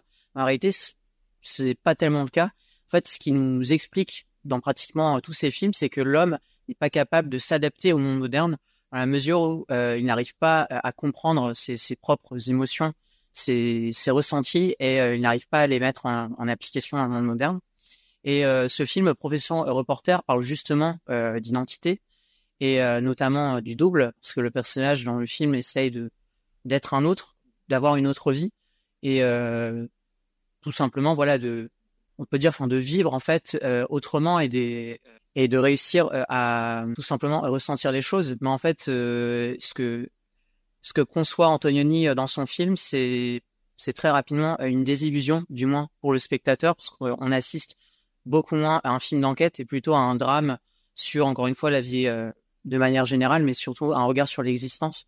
Euh, et, en, et en réalité, c'est là où le personnage, qui est pourtant euh, un, peut presque dire ça, une sorte de voyeur, euh, peine à réussir, c'est qu'en réalité, sans, sans son moyen euh, médiatique, c'est-à-dire sur la caméra, euh, il, n'arrive plus à percevoir l'environnement, à, à- comprendre les gens, par, et par là même, il n'arrive plus à nouer une vraie relation en fait avec les autres. Et ce qui est très intéressant, c'est que quelque part dans le film qu'on a tous vu ici, le personnage euh, remplace à la fois un homme au début du film, mais en même temps, on peut se dire également qu'il essaye de remplacer une jeune femme. Mais euh, jamais vraiment, en fait, il va pouvoir euh, avoir cette relation authentique avec cette jeune femme, plus qu'à la fin du film. Au moment même où il s'apprête à partir avec elle, eh bien, euh, bon, désolé pour le spoil, il meurt. Et encore une fois, il meurt dans un, dans un silence pendant un plan séquence où on le voit pas, toujours, on va dire, dans, dans le hors-champ. Et, euh, et donc voilà, en fait, Antonioni, il brise euh, les, dire ça, enfin, les attentes du spectateur et il va souvent en fait euh, mettre en scène des personnages qui sont pas forcément appréciables. Et c'est notamment le cas dans Blow Up. Et c'est marrant parce que ces deux films-là se suivent, mais traitent ex- exactement de, de la même chose, c'est-à-dire d'hommes qui sont aliénés euh, dans un mode de vie et qui ne parviennent pas à nouer de vraies relations avec les autres. Au contraire, qui ne font que ça, euh, rester dans une forme d'obscurité. Et c'est d'ailleurs euh, une espèce d'histoire que nous raconte le personnage à la fin du film.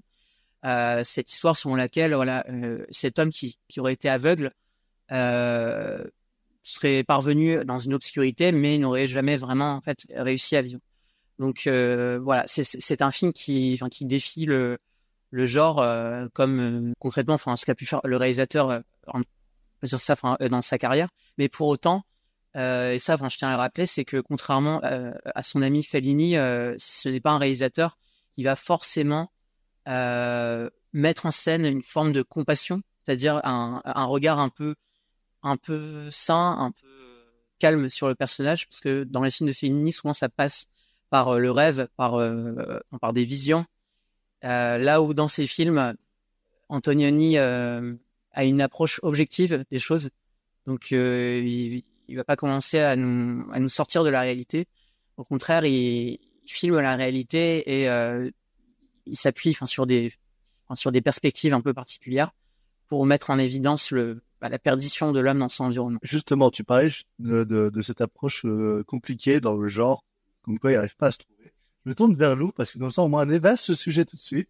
Euh, ça, ça va te poser un gros problème. Dis-nous un peu ce que tu as ressenti devant, le, devant ce profession de reporter. Alors vraiment, Will, je suis désolée. J'aurais vraiment aimé que tu aies tort quand tu as dit quand j'ai choisi ce film, je sais qu'il plaisait pas, qu'il lui aurait pas du tout plu à Lou. Déjà, c'est bien parce que ça veut dire que tu me connais bien. Mais euh, quand j'ai regardé, euh, bah en fait, je pense que bah tout, euh, en fait dès le début, je savais que ça allait pas me plaire, mais parce que c'est mon avis, c'est c'est mes goûts en fait. c'est très long le démarrage et euh, c'est très long. Et je savais pas où en fait. En fait, c'est juste que j'arrivais pas à savoir où il voulait en venir. Et en fait, euh, je pense que je me suis perdue juste avant que il arrive vraiment à ce qu'il voulait dire. Et en fait, le truc c'est que bah il était tard, euh, j'étais fatiguée de ma journée de travail. Euh, non, non, mon téléphone a fait vous. Ah, j'ai regardé un truc Twitter. Voilà, voilà, c'était c'était fini malheureusement. En fait, c'est- c'est vrai que ce film aussi, c'est enfin, c'est peut-être pas le, le film le plus évident pour commencer Antonioni, parce que c'est un réalisateur qui filme toujours l'errance de ses personnages et euh, qui va vraiment euh, poser euh, une forme de voyage pendant tout un film, euh, mais de façon très progressive. Donc euh, parfois, il va pas hésiter à, justement à, à utiliser ce qu'on peut appeler, enfin concrètement euh, les travelling, pas les travelling, mais plutôt pour les panoramiques, euh, également pour les plans fixes pour euh, marquer vraiment bah, dans l'esprit du spectateur les images qu'il montre à l'écran. Et surtout c'est presque un, peintre en fait cinématographique. Il, il se sert énormément des jeux de lumière et de couleurs pour faire d'ailleurs le film à partir comme ça il me rappelle un peu Pierrot le fou dans ce sens euh, sauf que Pierrot le fou est beaucoup moins silencieux et il y, a- il y a une expérimentation qui est tout autre mais euh, il, y a cette même volonté de bah, de faire voyager le spectateur, mais de le faire voyager euh, dans un dans un inattendu, on va dire, mais progressif. Euh, mais justement, je vais, je, je vais commencer avec mes petites euh, séries de, de, de- de questions. Euh, levez la main si jamais ça- la question vous, vous inspire. Euh, en quoi le traitement, en fait, de l'intrigue policière euh, dans, dans Profession Reporter se différencie-t-il des approches traditionnelles du genre? Euh, dans, dans la manière dont c'est euh, dont c'est filmé, dans la manière dont c'est détourné. Vas-y Thierry. Et quel traitement de l'intrigue policière en fait?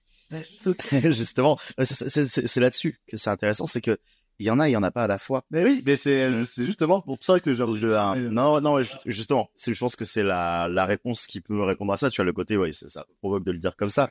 Mais euh, et en plus, alors, j'ai un rapport avec Anthony qui est quasiment que euh, Blow Up, donc je vais pas juger cette filmographie. Et euh, Blow Up a effectivement un procédé assez similaire, même si dans celui-ci, j'ai trouvé qu'il y avait quand même euh, plus d'assises euh, qui m'a permis euh, voilà d'être accroché. C'est vrai que Blow Up, on a le côté, euh, il se passe énormément de choses euh, dans le début du film, dont l'événement censé être perturbateur et donc censé. Et puis finalement, on l'ignore totalement pour partir sur autre chose.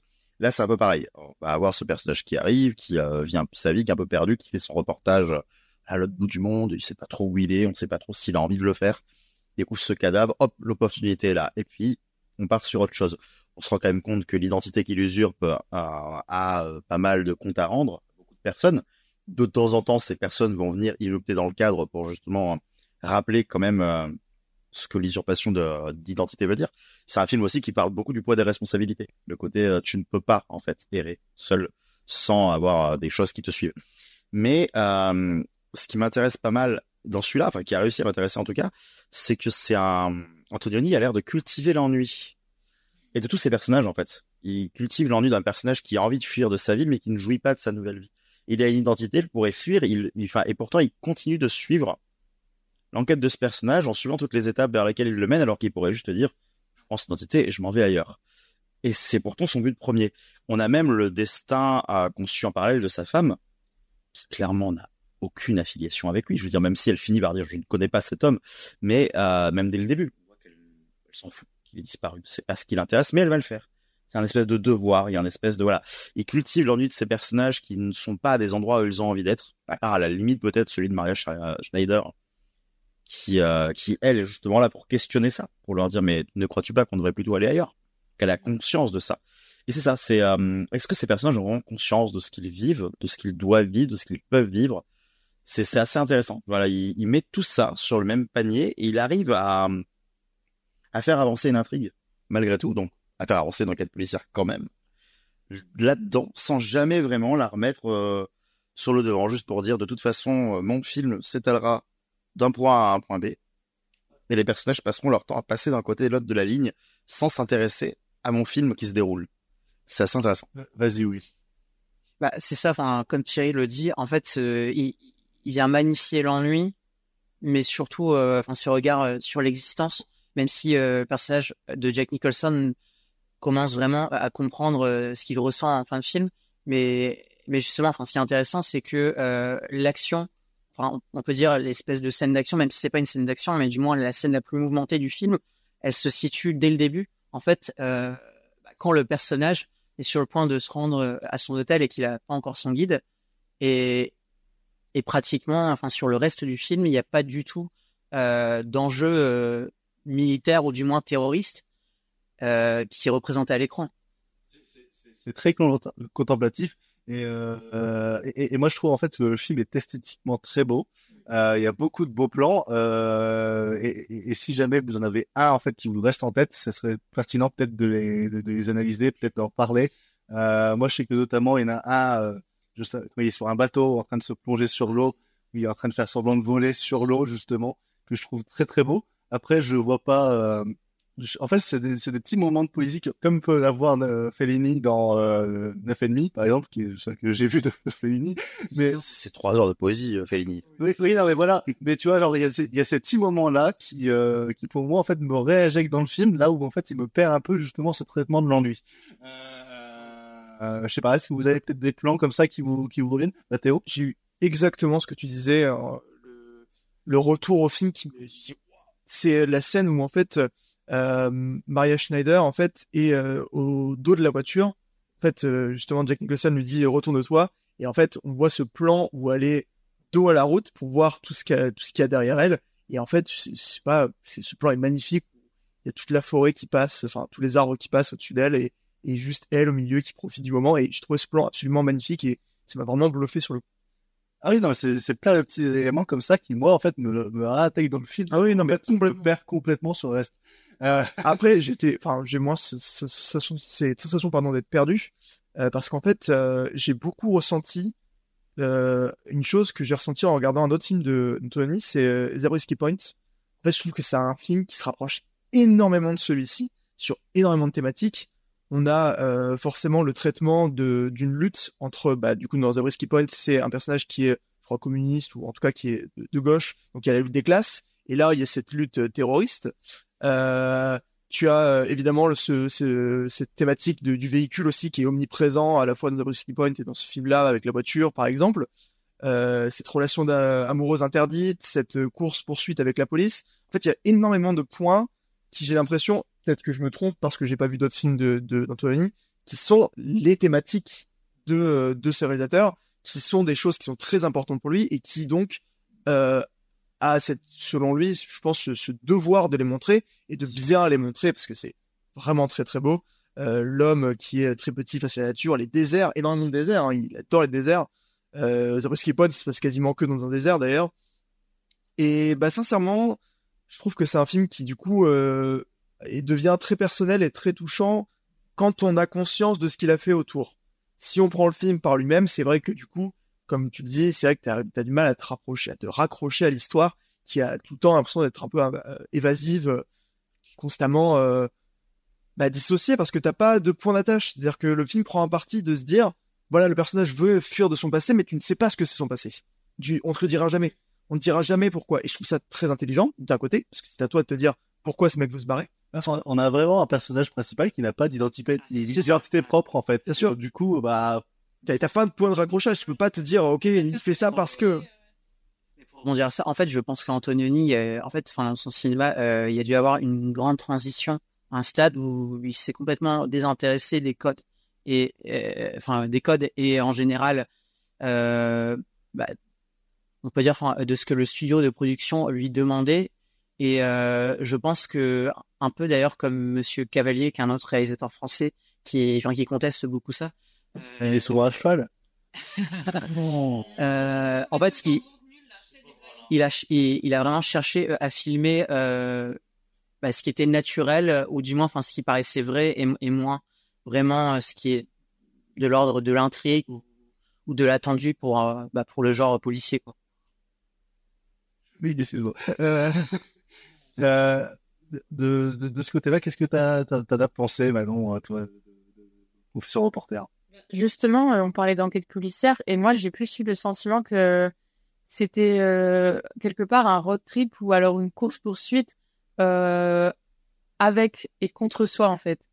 Et c'est aussi la fuite aussi du, du, du réel. Mais est-ce que ça, ça a pas aussi un rapport avec la profession reporter? Enfin, je veux dire, de de vouloir suivre euh, le réel, je veux dire, euh, se, se référer à à un autre tout le temps. Enfin, je veux dire, quand on est reporter, on dépend aussi. Euh... C'est c'est pas con ce que tu dis parce qu'en fait le, le, le principe même d'un documentaire ou d'un reporter en fait, c'est de se mettre dans la vision de quelqu'un d'autre, euh, de, de, de capter quelque chose qui n'est pas soi et c'est ah, c'est vrai. C'est ça en fait. Après, euh, c'est vrai que moi, je suis pas hyper fan non plus d'Antonioni. Enfin, en fait, j'aime, mais vraiment, euh, après réflexion sur le moment aussi, je trouve ça très très long. Après, euh, comme on l'a dit, il y a- il y, a quand même une dimension euh, hyper euh, paysagère, donc on est là aussi pour euh, apprécier euh, les plans. Ouais, contempler, ouais. Voilà, contempler. Donc d'un côté, là, je trouve ça plus cohérent. Donc euh, sur le coup, ça paraît long, mais après euh, réflexion, euh, c'est quand même un film que j'ai vraiment apprécié. Oui, je, dois- je dois avouer quand même que c'est un film que euh, sur le moment, hormis, euh, hormis ces instants de, de- Ah, moi, j'adore ce Ah, moi, j'adore les deux heures. hein. Non, voilà. Est-ce que ça m'étonne? Pas du tout. Non, non, mais moi, j'avoue que c'est ce genre de cinéma qui n'arrive pas à m'accrocher. Mais je, mais par rapport à plein d'autres exemples en fait euh, que je peux avoir sur ce cinéma contemplatif qui, qui, qui contemple l'ennui, etc. C'est un film qui, qui me reste beaucoup en tête. Je l'ai vu il y a cinq jours, auquel j'y repense, je réfléchis et je, je, je me reprojette en fait certains certains passages. Donc euh, ouais, non, c'est c'est c'est vraiment un film en fait qui vit après. Euh, et c'est plutôt pas mal. Euh, Est-ce que vous avez quelque chose à rajouter vous sur euh, sur Profession Reporter Mais c'est du cinéma qui qui envoûte. Et si tu si tu te laisses pas envoûter, en gros, tu as, enfin, tu, tu peux te laisser de côté. Et ce qui est assez intéressant avec ce genre en plus de réalisateur, parce que moi, tu vois, c'est ce que je disais, j'ai un, un rapport à Blow Up qui était un peu plus compliqué. Peut-être parce que j'aimais beaucoup moins le personnage de base, même si euh, Il est insupportable. voilà, et puis Antonioni ne t'invite pas à l'aimer en fait. Donc du coup, je suis là en mode, tu tiens, enfin, tu tiens rigueur à Antonioni de t'avoir montré un personnage comme ça, puis après tu te dis, mais il l'aime pas forcément non plus beaucoup. c'est c'est là que tu, tu réfléchis un peu à ça et tu tu réhabilites le film différemment. Mais euh, mais ce qui est super intéressant, c'est qu'en plus ce genre de cinéma euh, qui se fait un peu plus rare peut-être des fois maintenant, euh, c'est un cinéma avec lequel on sera toujours en désaccord parce que là, je suis quasiment sûr qu'on regarde un autre film exactement dans le même genre que tu pourrais toi, par exemple, Louane, totalement adorer, là où nous on serait laissé de côté. L'envoûtement, c'est là, c'est là qu'il fonctionne sur différentes choses. Moi, ça m'a beaucoup fait penser à Sundown de Michel Franco. Que j'ai beaucoup aimé. Voilà. Et, tu vois, et je, je- je me demandais justement, moi, j'ai été très réceptif à la, à cette espèce de proposition qui, bah, ça ressemble pas exactement à ça, mais il y a quand même des, des ponts qui sont assez évidents. Et tu avais des personnes qui le rejetaient totalement. Et tu te dis, c'est toujours ça, en fait. Accepte-t-on. Et c'est pas un mal, déjà, de pas accepter. Mais, euh, Pour te couper justement, mon film préféré de l'année, il sort dans deux trois semaines. Ça s'appelle La Bête dans la jungle et c'est justement un truc qui est très euh, dans l'envoûtement justement. C'est ça qui est super intéressant avec le, le cinéma d'envoûtement, quoi. C'est que tu sais jamais vraiment si tu vas vraiment apprécier cette fois-ci, euh, tu vois. Et Gaspard Jouet, euh, Gaspard Noé joue beaucoup avec ça aussi. Ah ouais, après Gaspard Noé, il a une façon de le faire qui est très pulp, en fait, ce qui fait qu'il a, mais- en fait, il est là aussi pour te choquer avec ses images. Donc Gaspard Noé, par exemple, ne peut pas te permettre de t'ennuyer. Pas t'ennuyer devant un Noé, tu vois. Ah, je trouve interroge beaucoup de gens sur Hunter the Void justement qui est beaucoup, qui est son film, je pense, le plus envoûtant. Peut-être un peu plus, ouais, mais je trouve que malgré tout, en fait, t'as tout le temps des, t'es tellement constamment sollicité par des choses qui sont hors cadre Mm. que tu, enfin, alors que là, bon, c'est le cadre et tu, tu, tu admires. Ah oui, et c'est un film qui est très silencieux aussi. Il n'y a pas beaucoup de bande originale, il n'y a pas beaucoup de films. Enfin, il n'y a pas beaucoup de musique derrière.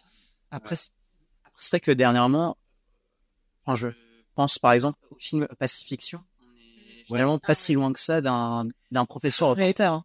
Pacifique sur le, le film que j'ai détesté quand j'ai vu et dont j'ai sûrement parlé le plus. Je pense qu'en termes de temps de parole sur les films, j'ai sûrement parlé plus de Pacifiction que tout ce que j'ai vu depuis. Comme quoi, tu vois, ça, ça, ça ne peut ne plaire ou ne pas plaire, mais qu'est-ce que ça marque? Ouais. C'est incroyable. Ça. Mais c'est un peu la même chose, hein, un personnage ouais. qui, bah, qui déambule euh, sans trop savoir où aller ou quoi faire. Mais Serra, de, Serra ne peut que se revendiquer effectivement de, un, du néoréalisme. Ah, après, comparé, euh, comparé profession reporter, euh, Pacifiction, c'est quand même beaucoup de l'improvisation aussi. Oui, oui, oui. Et euh, du coup, c'est sur ce côté-là aussi, ça peut perdre aussi le spectateur. Là où en fait, Anthony, j'imagine quand même qu'il a écrit le scénario de profession reporter et qu'il n'y a pas beaucoup d'impro. c'est un film qui est maîtrisé, ça se sent de toute façon. Tu peux, pour moi, il y y a pas, c'est c'est pas un film qui est laissé au hasard dans, dans ce qu'il ce fait. C'est tellement bien cadré, montré, enfin monté et, et tout que moi, euh, il y, a- il y a pas d'improvisation là-dedans, c'est pas possible. Moi j'ai plus grand chose à dire parce que mes questions euh, principalement étaient épuisées par, la- par la- par le débat et la multitude de sujets. Mais euh, par contre, j'ai, maintenant j'ai un axe de débat maintenant que tu as parlé. Les vannes. En off, on a parlé justement de la différenciation dans les choix de carrière de Nicholson.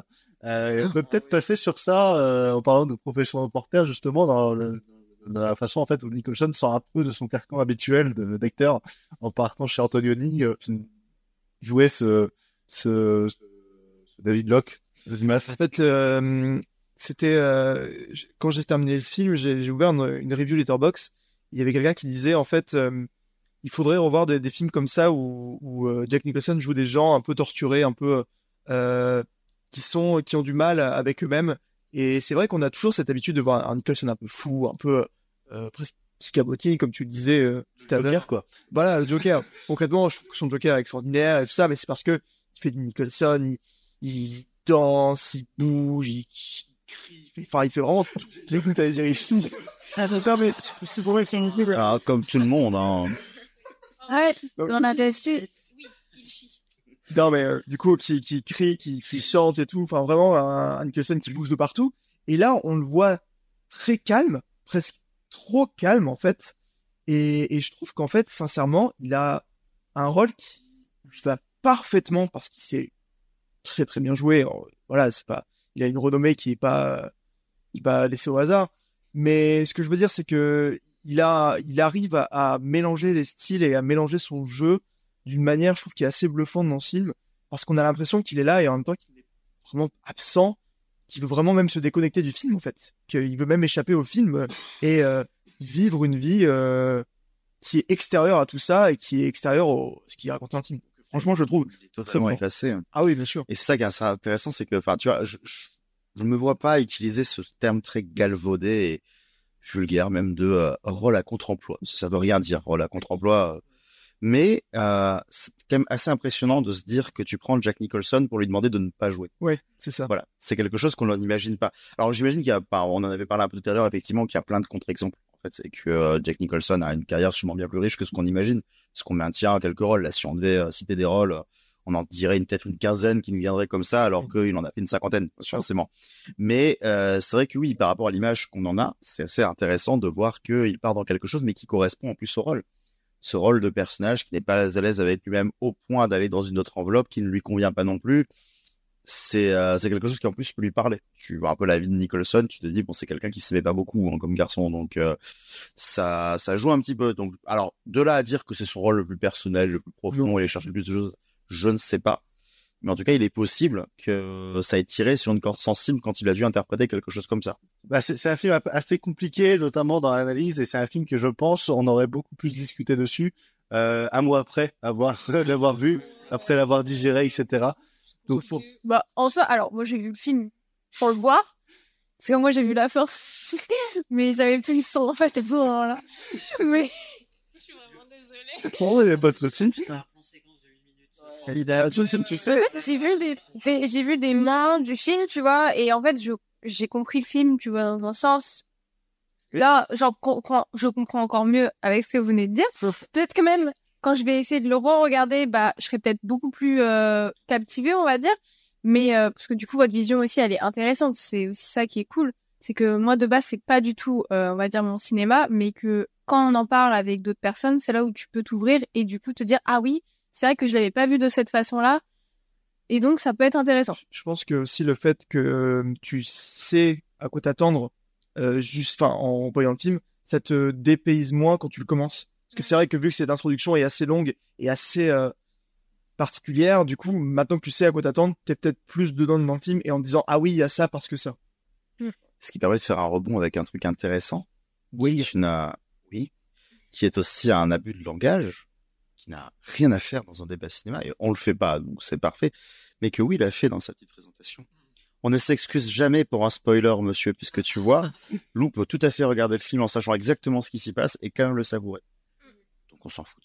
Surtout un film qui date de 1972. on a un film qui date- 1975. Peu importe les éléments d'intrigue, c'est pas grave. Ce qui compte, c'est la manière dont on les raconte.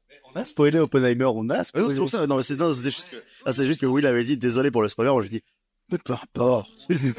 Ah, ici, on est là, on, on parle, on spoil. Bah après, les gens qui nous écoutent, euh, ils savent très bien des films qu'on va parler et qu'on va parler du film. C'est vrai que si tu nous écoutes et que tu peux pas être spoilé, euh, Oui, voilà, bah, va, va regarder quelqu'un qui te dit, je vais rien vous dire, mais j'ai bien aimé. voilà, c'est exactement ça.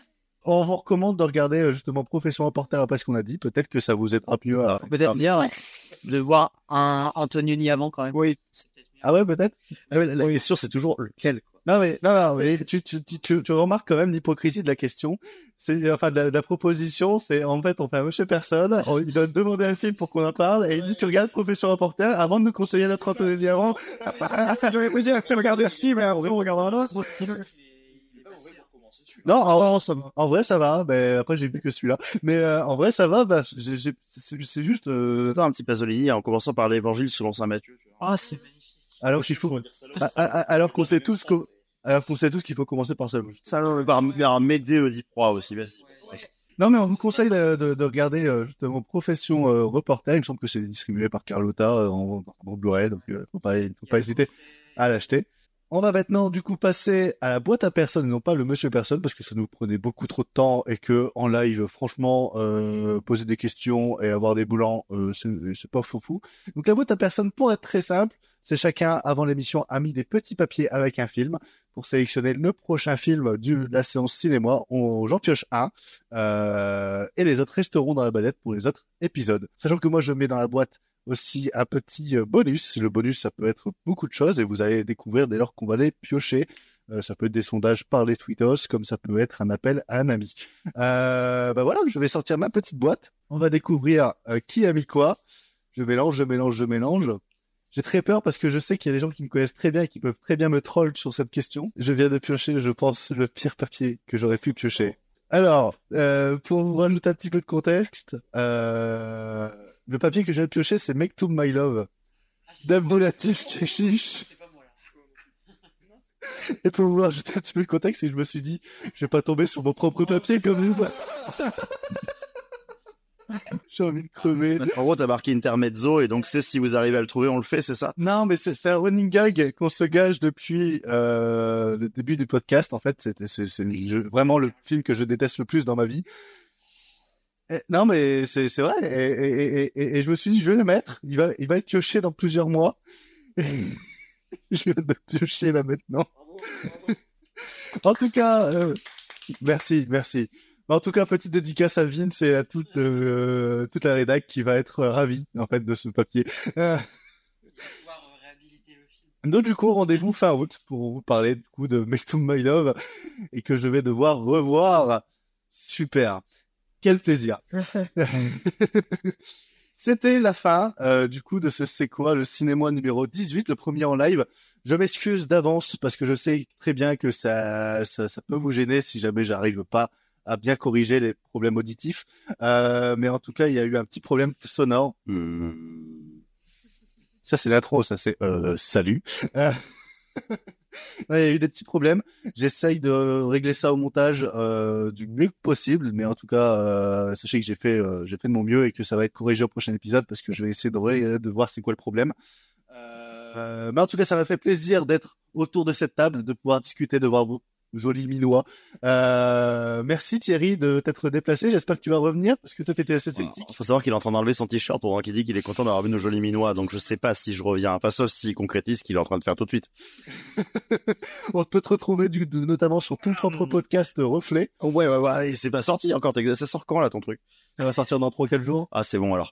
Euh, effe- effectivement, ça, ça coïncide avec la sortie qui va donc éclipser ce podcast. Je te merde.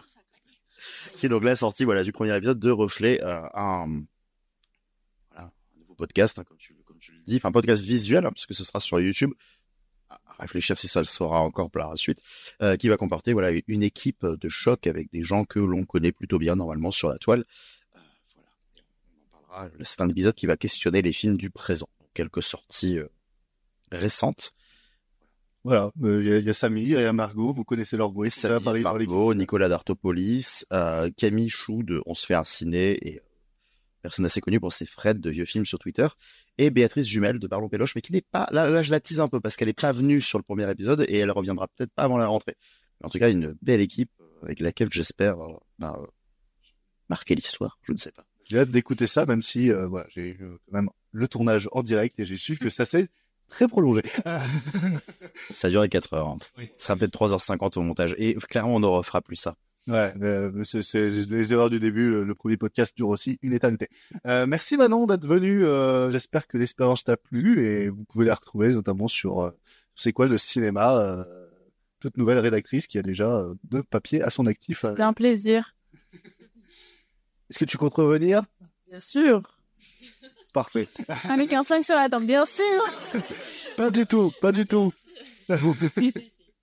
Euh, merci Will euh, pour euh, pour le film et pour toujours ta charmante compagnie. Que c'est un plaisir, surtout de parler de profession reporter. Tu peux la recommencer plus près du micro, c'était top. C'était un plaisir et toujours un plaisir de parler également de Antonioni et surtout de profession reporter. Moi, je dis, ouais, visiblement, les autres films, on s'en fout. Oui, mais bon, euh, Franchement, Nolan, Gerwig. Ah. pas ce qui m'intéresse le. Alors que pourtant, ils ont des rapports de personnages assez fréquents quand même. hein. Euh, Des personnages sans nom qui errent sans but. Euh, Nolan aussi, il aime bien. Merci Mathéo pour euh, ta présence. Euh, Pareil, première participation. J'espère que Ouais, bah merci pour l'invitation et puis euh, je reviendrai que s'il y a du rosé du coup. Mais euh, non, avec promis. Ah super. J'ai fait une bonne bouteille, une bonne bouteille de vin rouge comme ça. Thierry nous suit. Je regarde aussi s'il y a Renault, en fait, qui boit le vin rouge. Ça, ça me ferait marrer, hein. Ah bah il vient aussi, ouais. Peut-être. Euh, Oui, dans le coin, là. Merci Lou pour ta participation. Je sais que c'était pas l'épisode le plus facile parce que t'es tombé vraiment sur un film euh, que tu pouvais pas, mais euh, la prochaine fois peut-être avec Bag Love tu vas peut-être aimer. Le traitement des femmes. Attention. Aïe aïe aïe. Sujet délicat. Écoute, c'était avec grand plaisir. Et bah c'était euh, c'était Louane euh, avec sa voix un peu un peu cracouillée. Euh, Rendez-vous le, le mois prochain euh, pour c'est quoi l'actu et c'est quoi le cinéma avant d'arriver sur une une petite euh, un petit épisode spécial Deauville. Enfin si on est crédité parce que enfin Deauville euh, ça fait trois semaines qu'on attend. Non, parce que de toute façon, vous allez venir à Dinard. Peut-être. Euh, ou pas. Euh... bah, à la prochaine. Merci de nous avoir écoutés. Et voilà, il n'y a plus de, il y a plus assez de pellicules. Donc, salut. Dommage que vous nous quittiez, alors que ça commençait à devenir passionnant. Oui.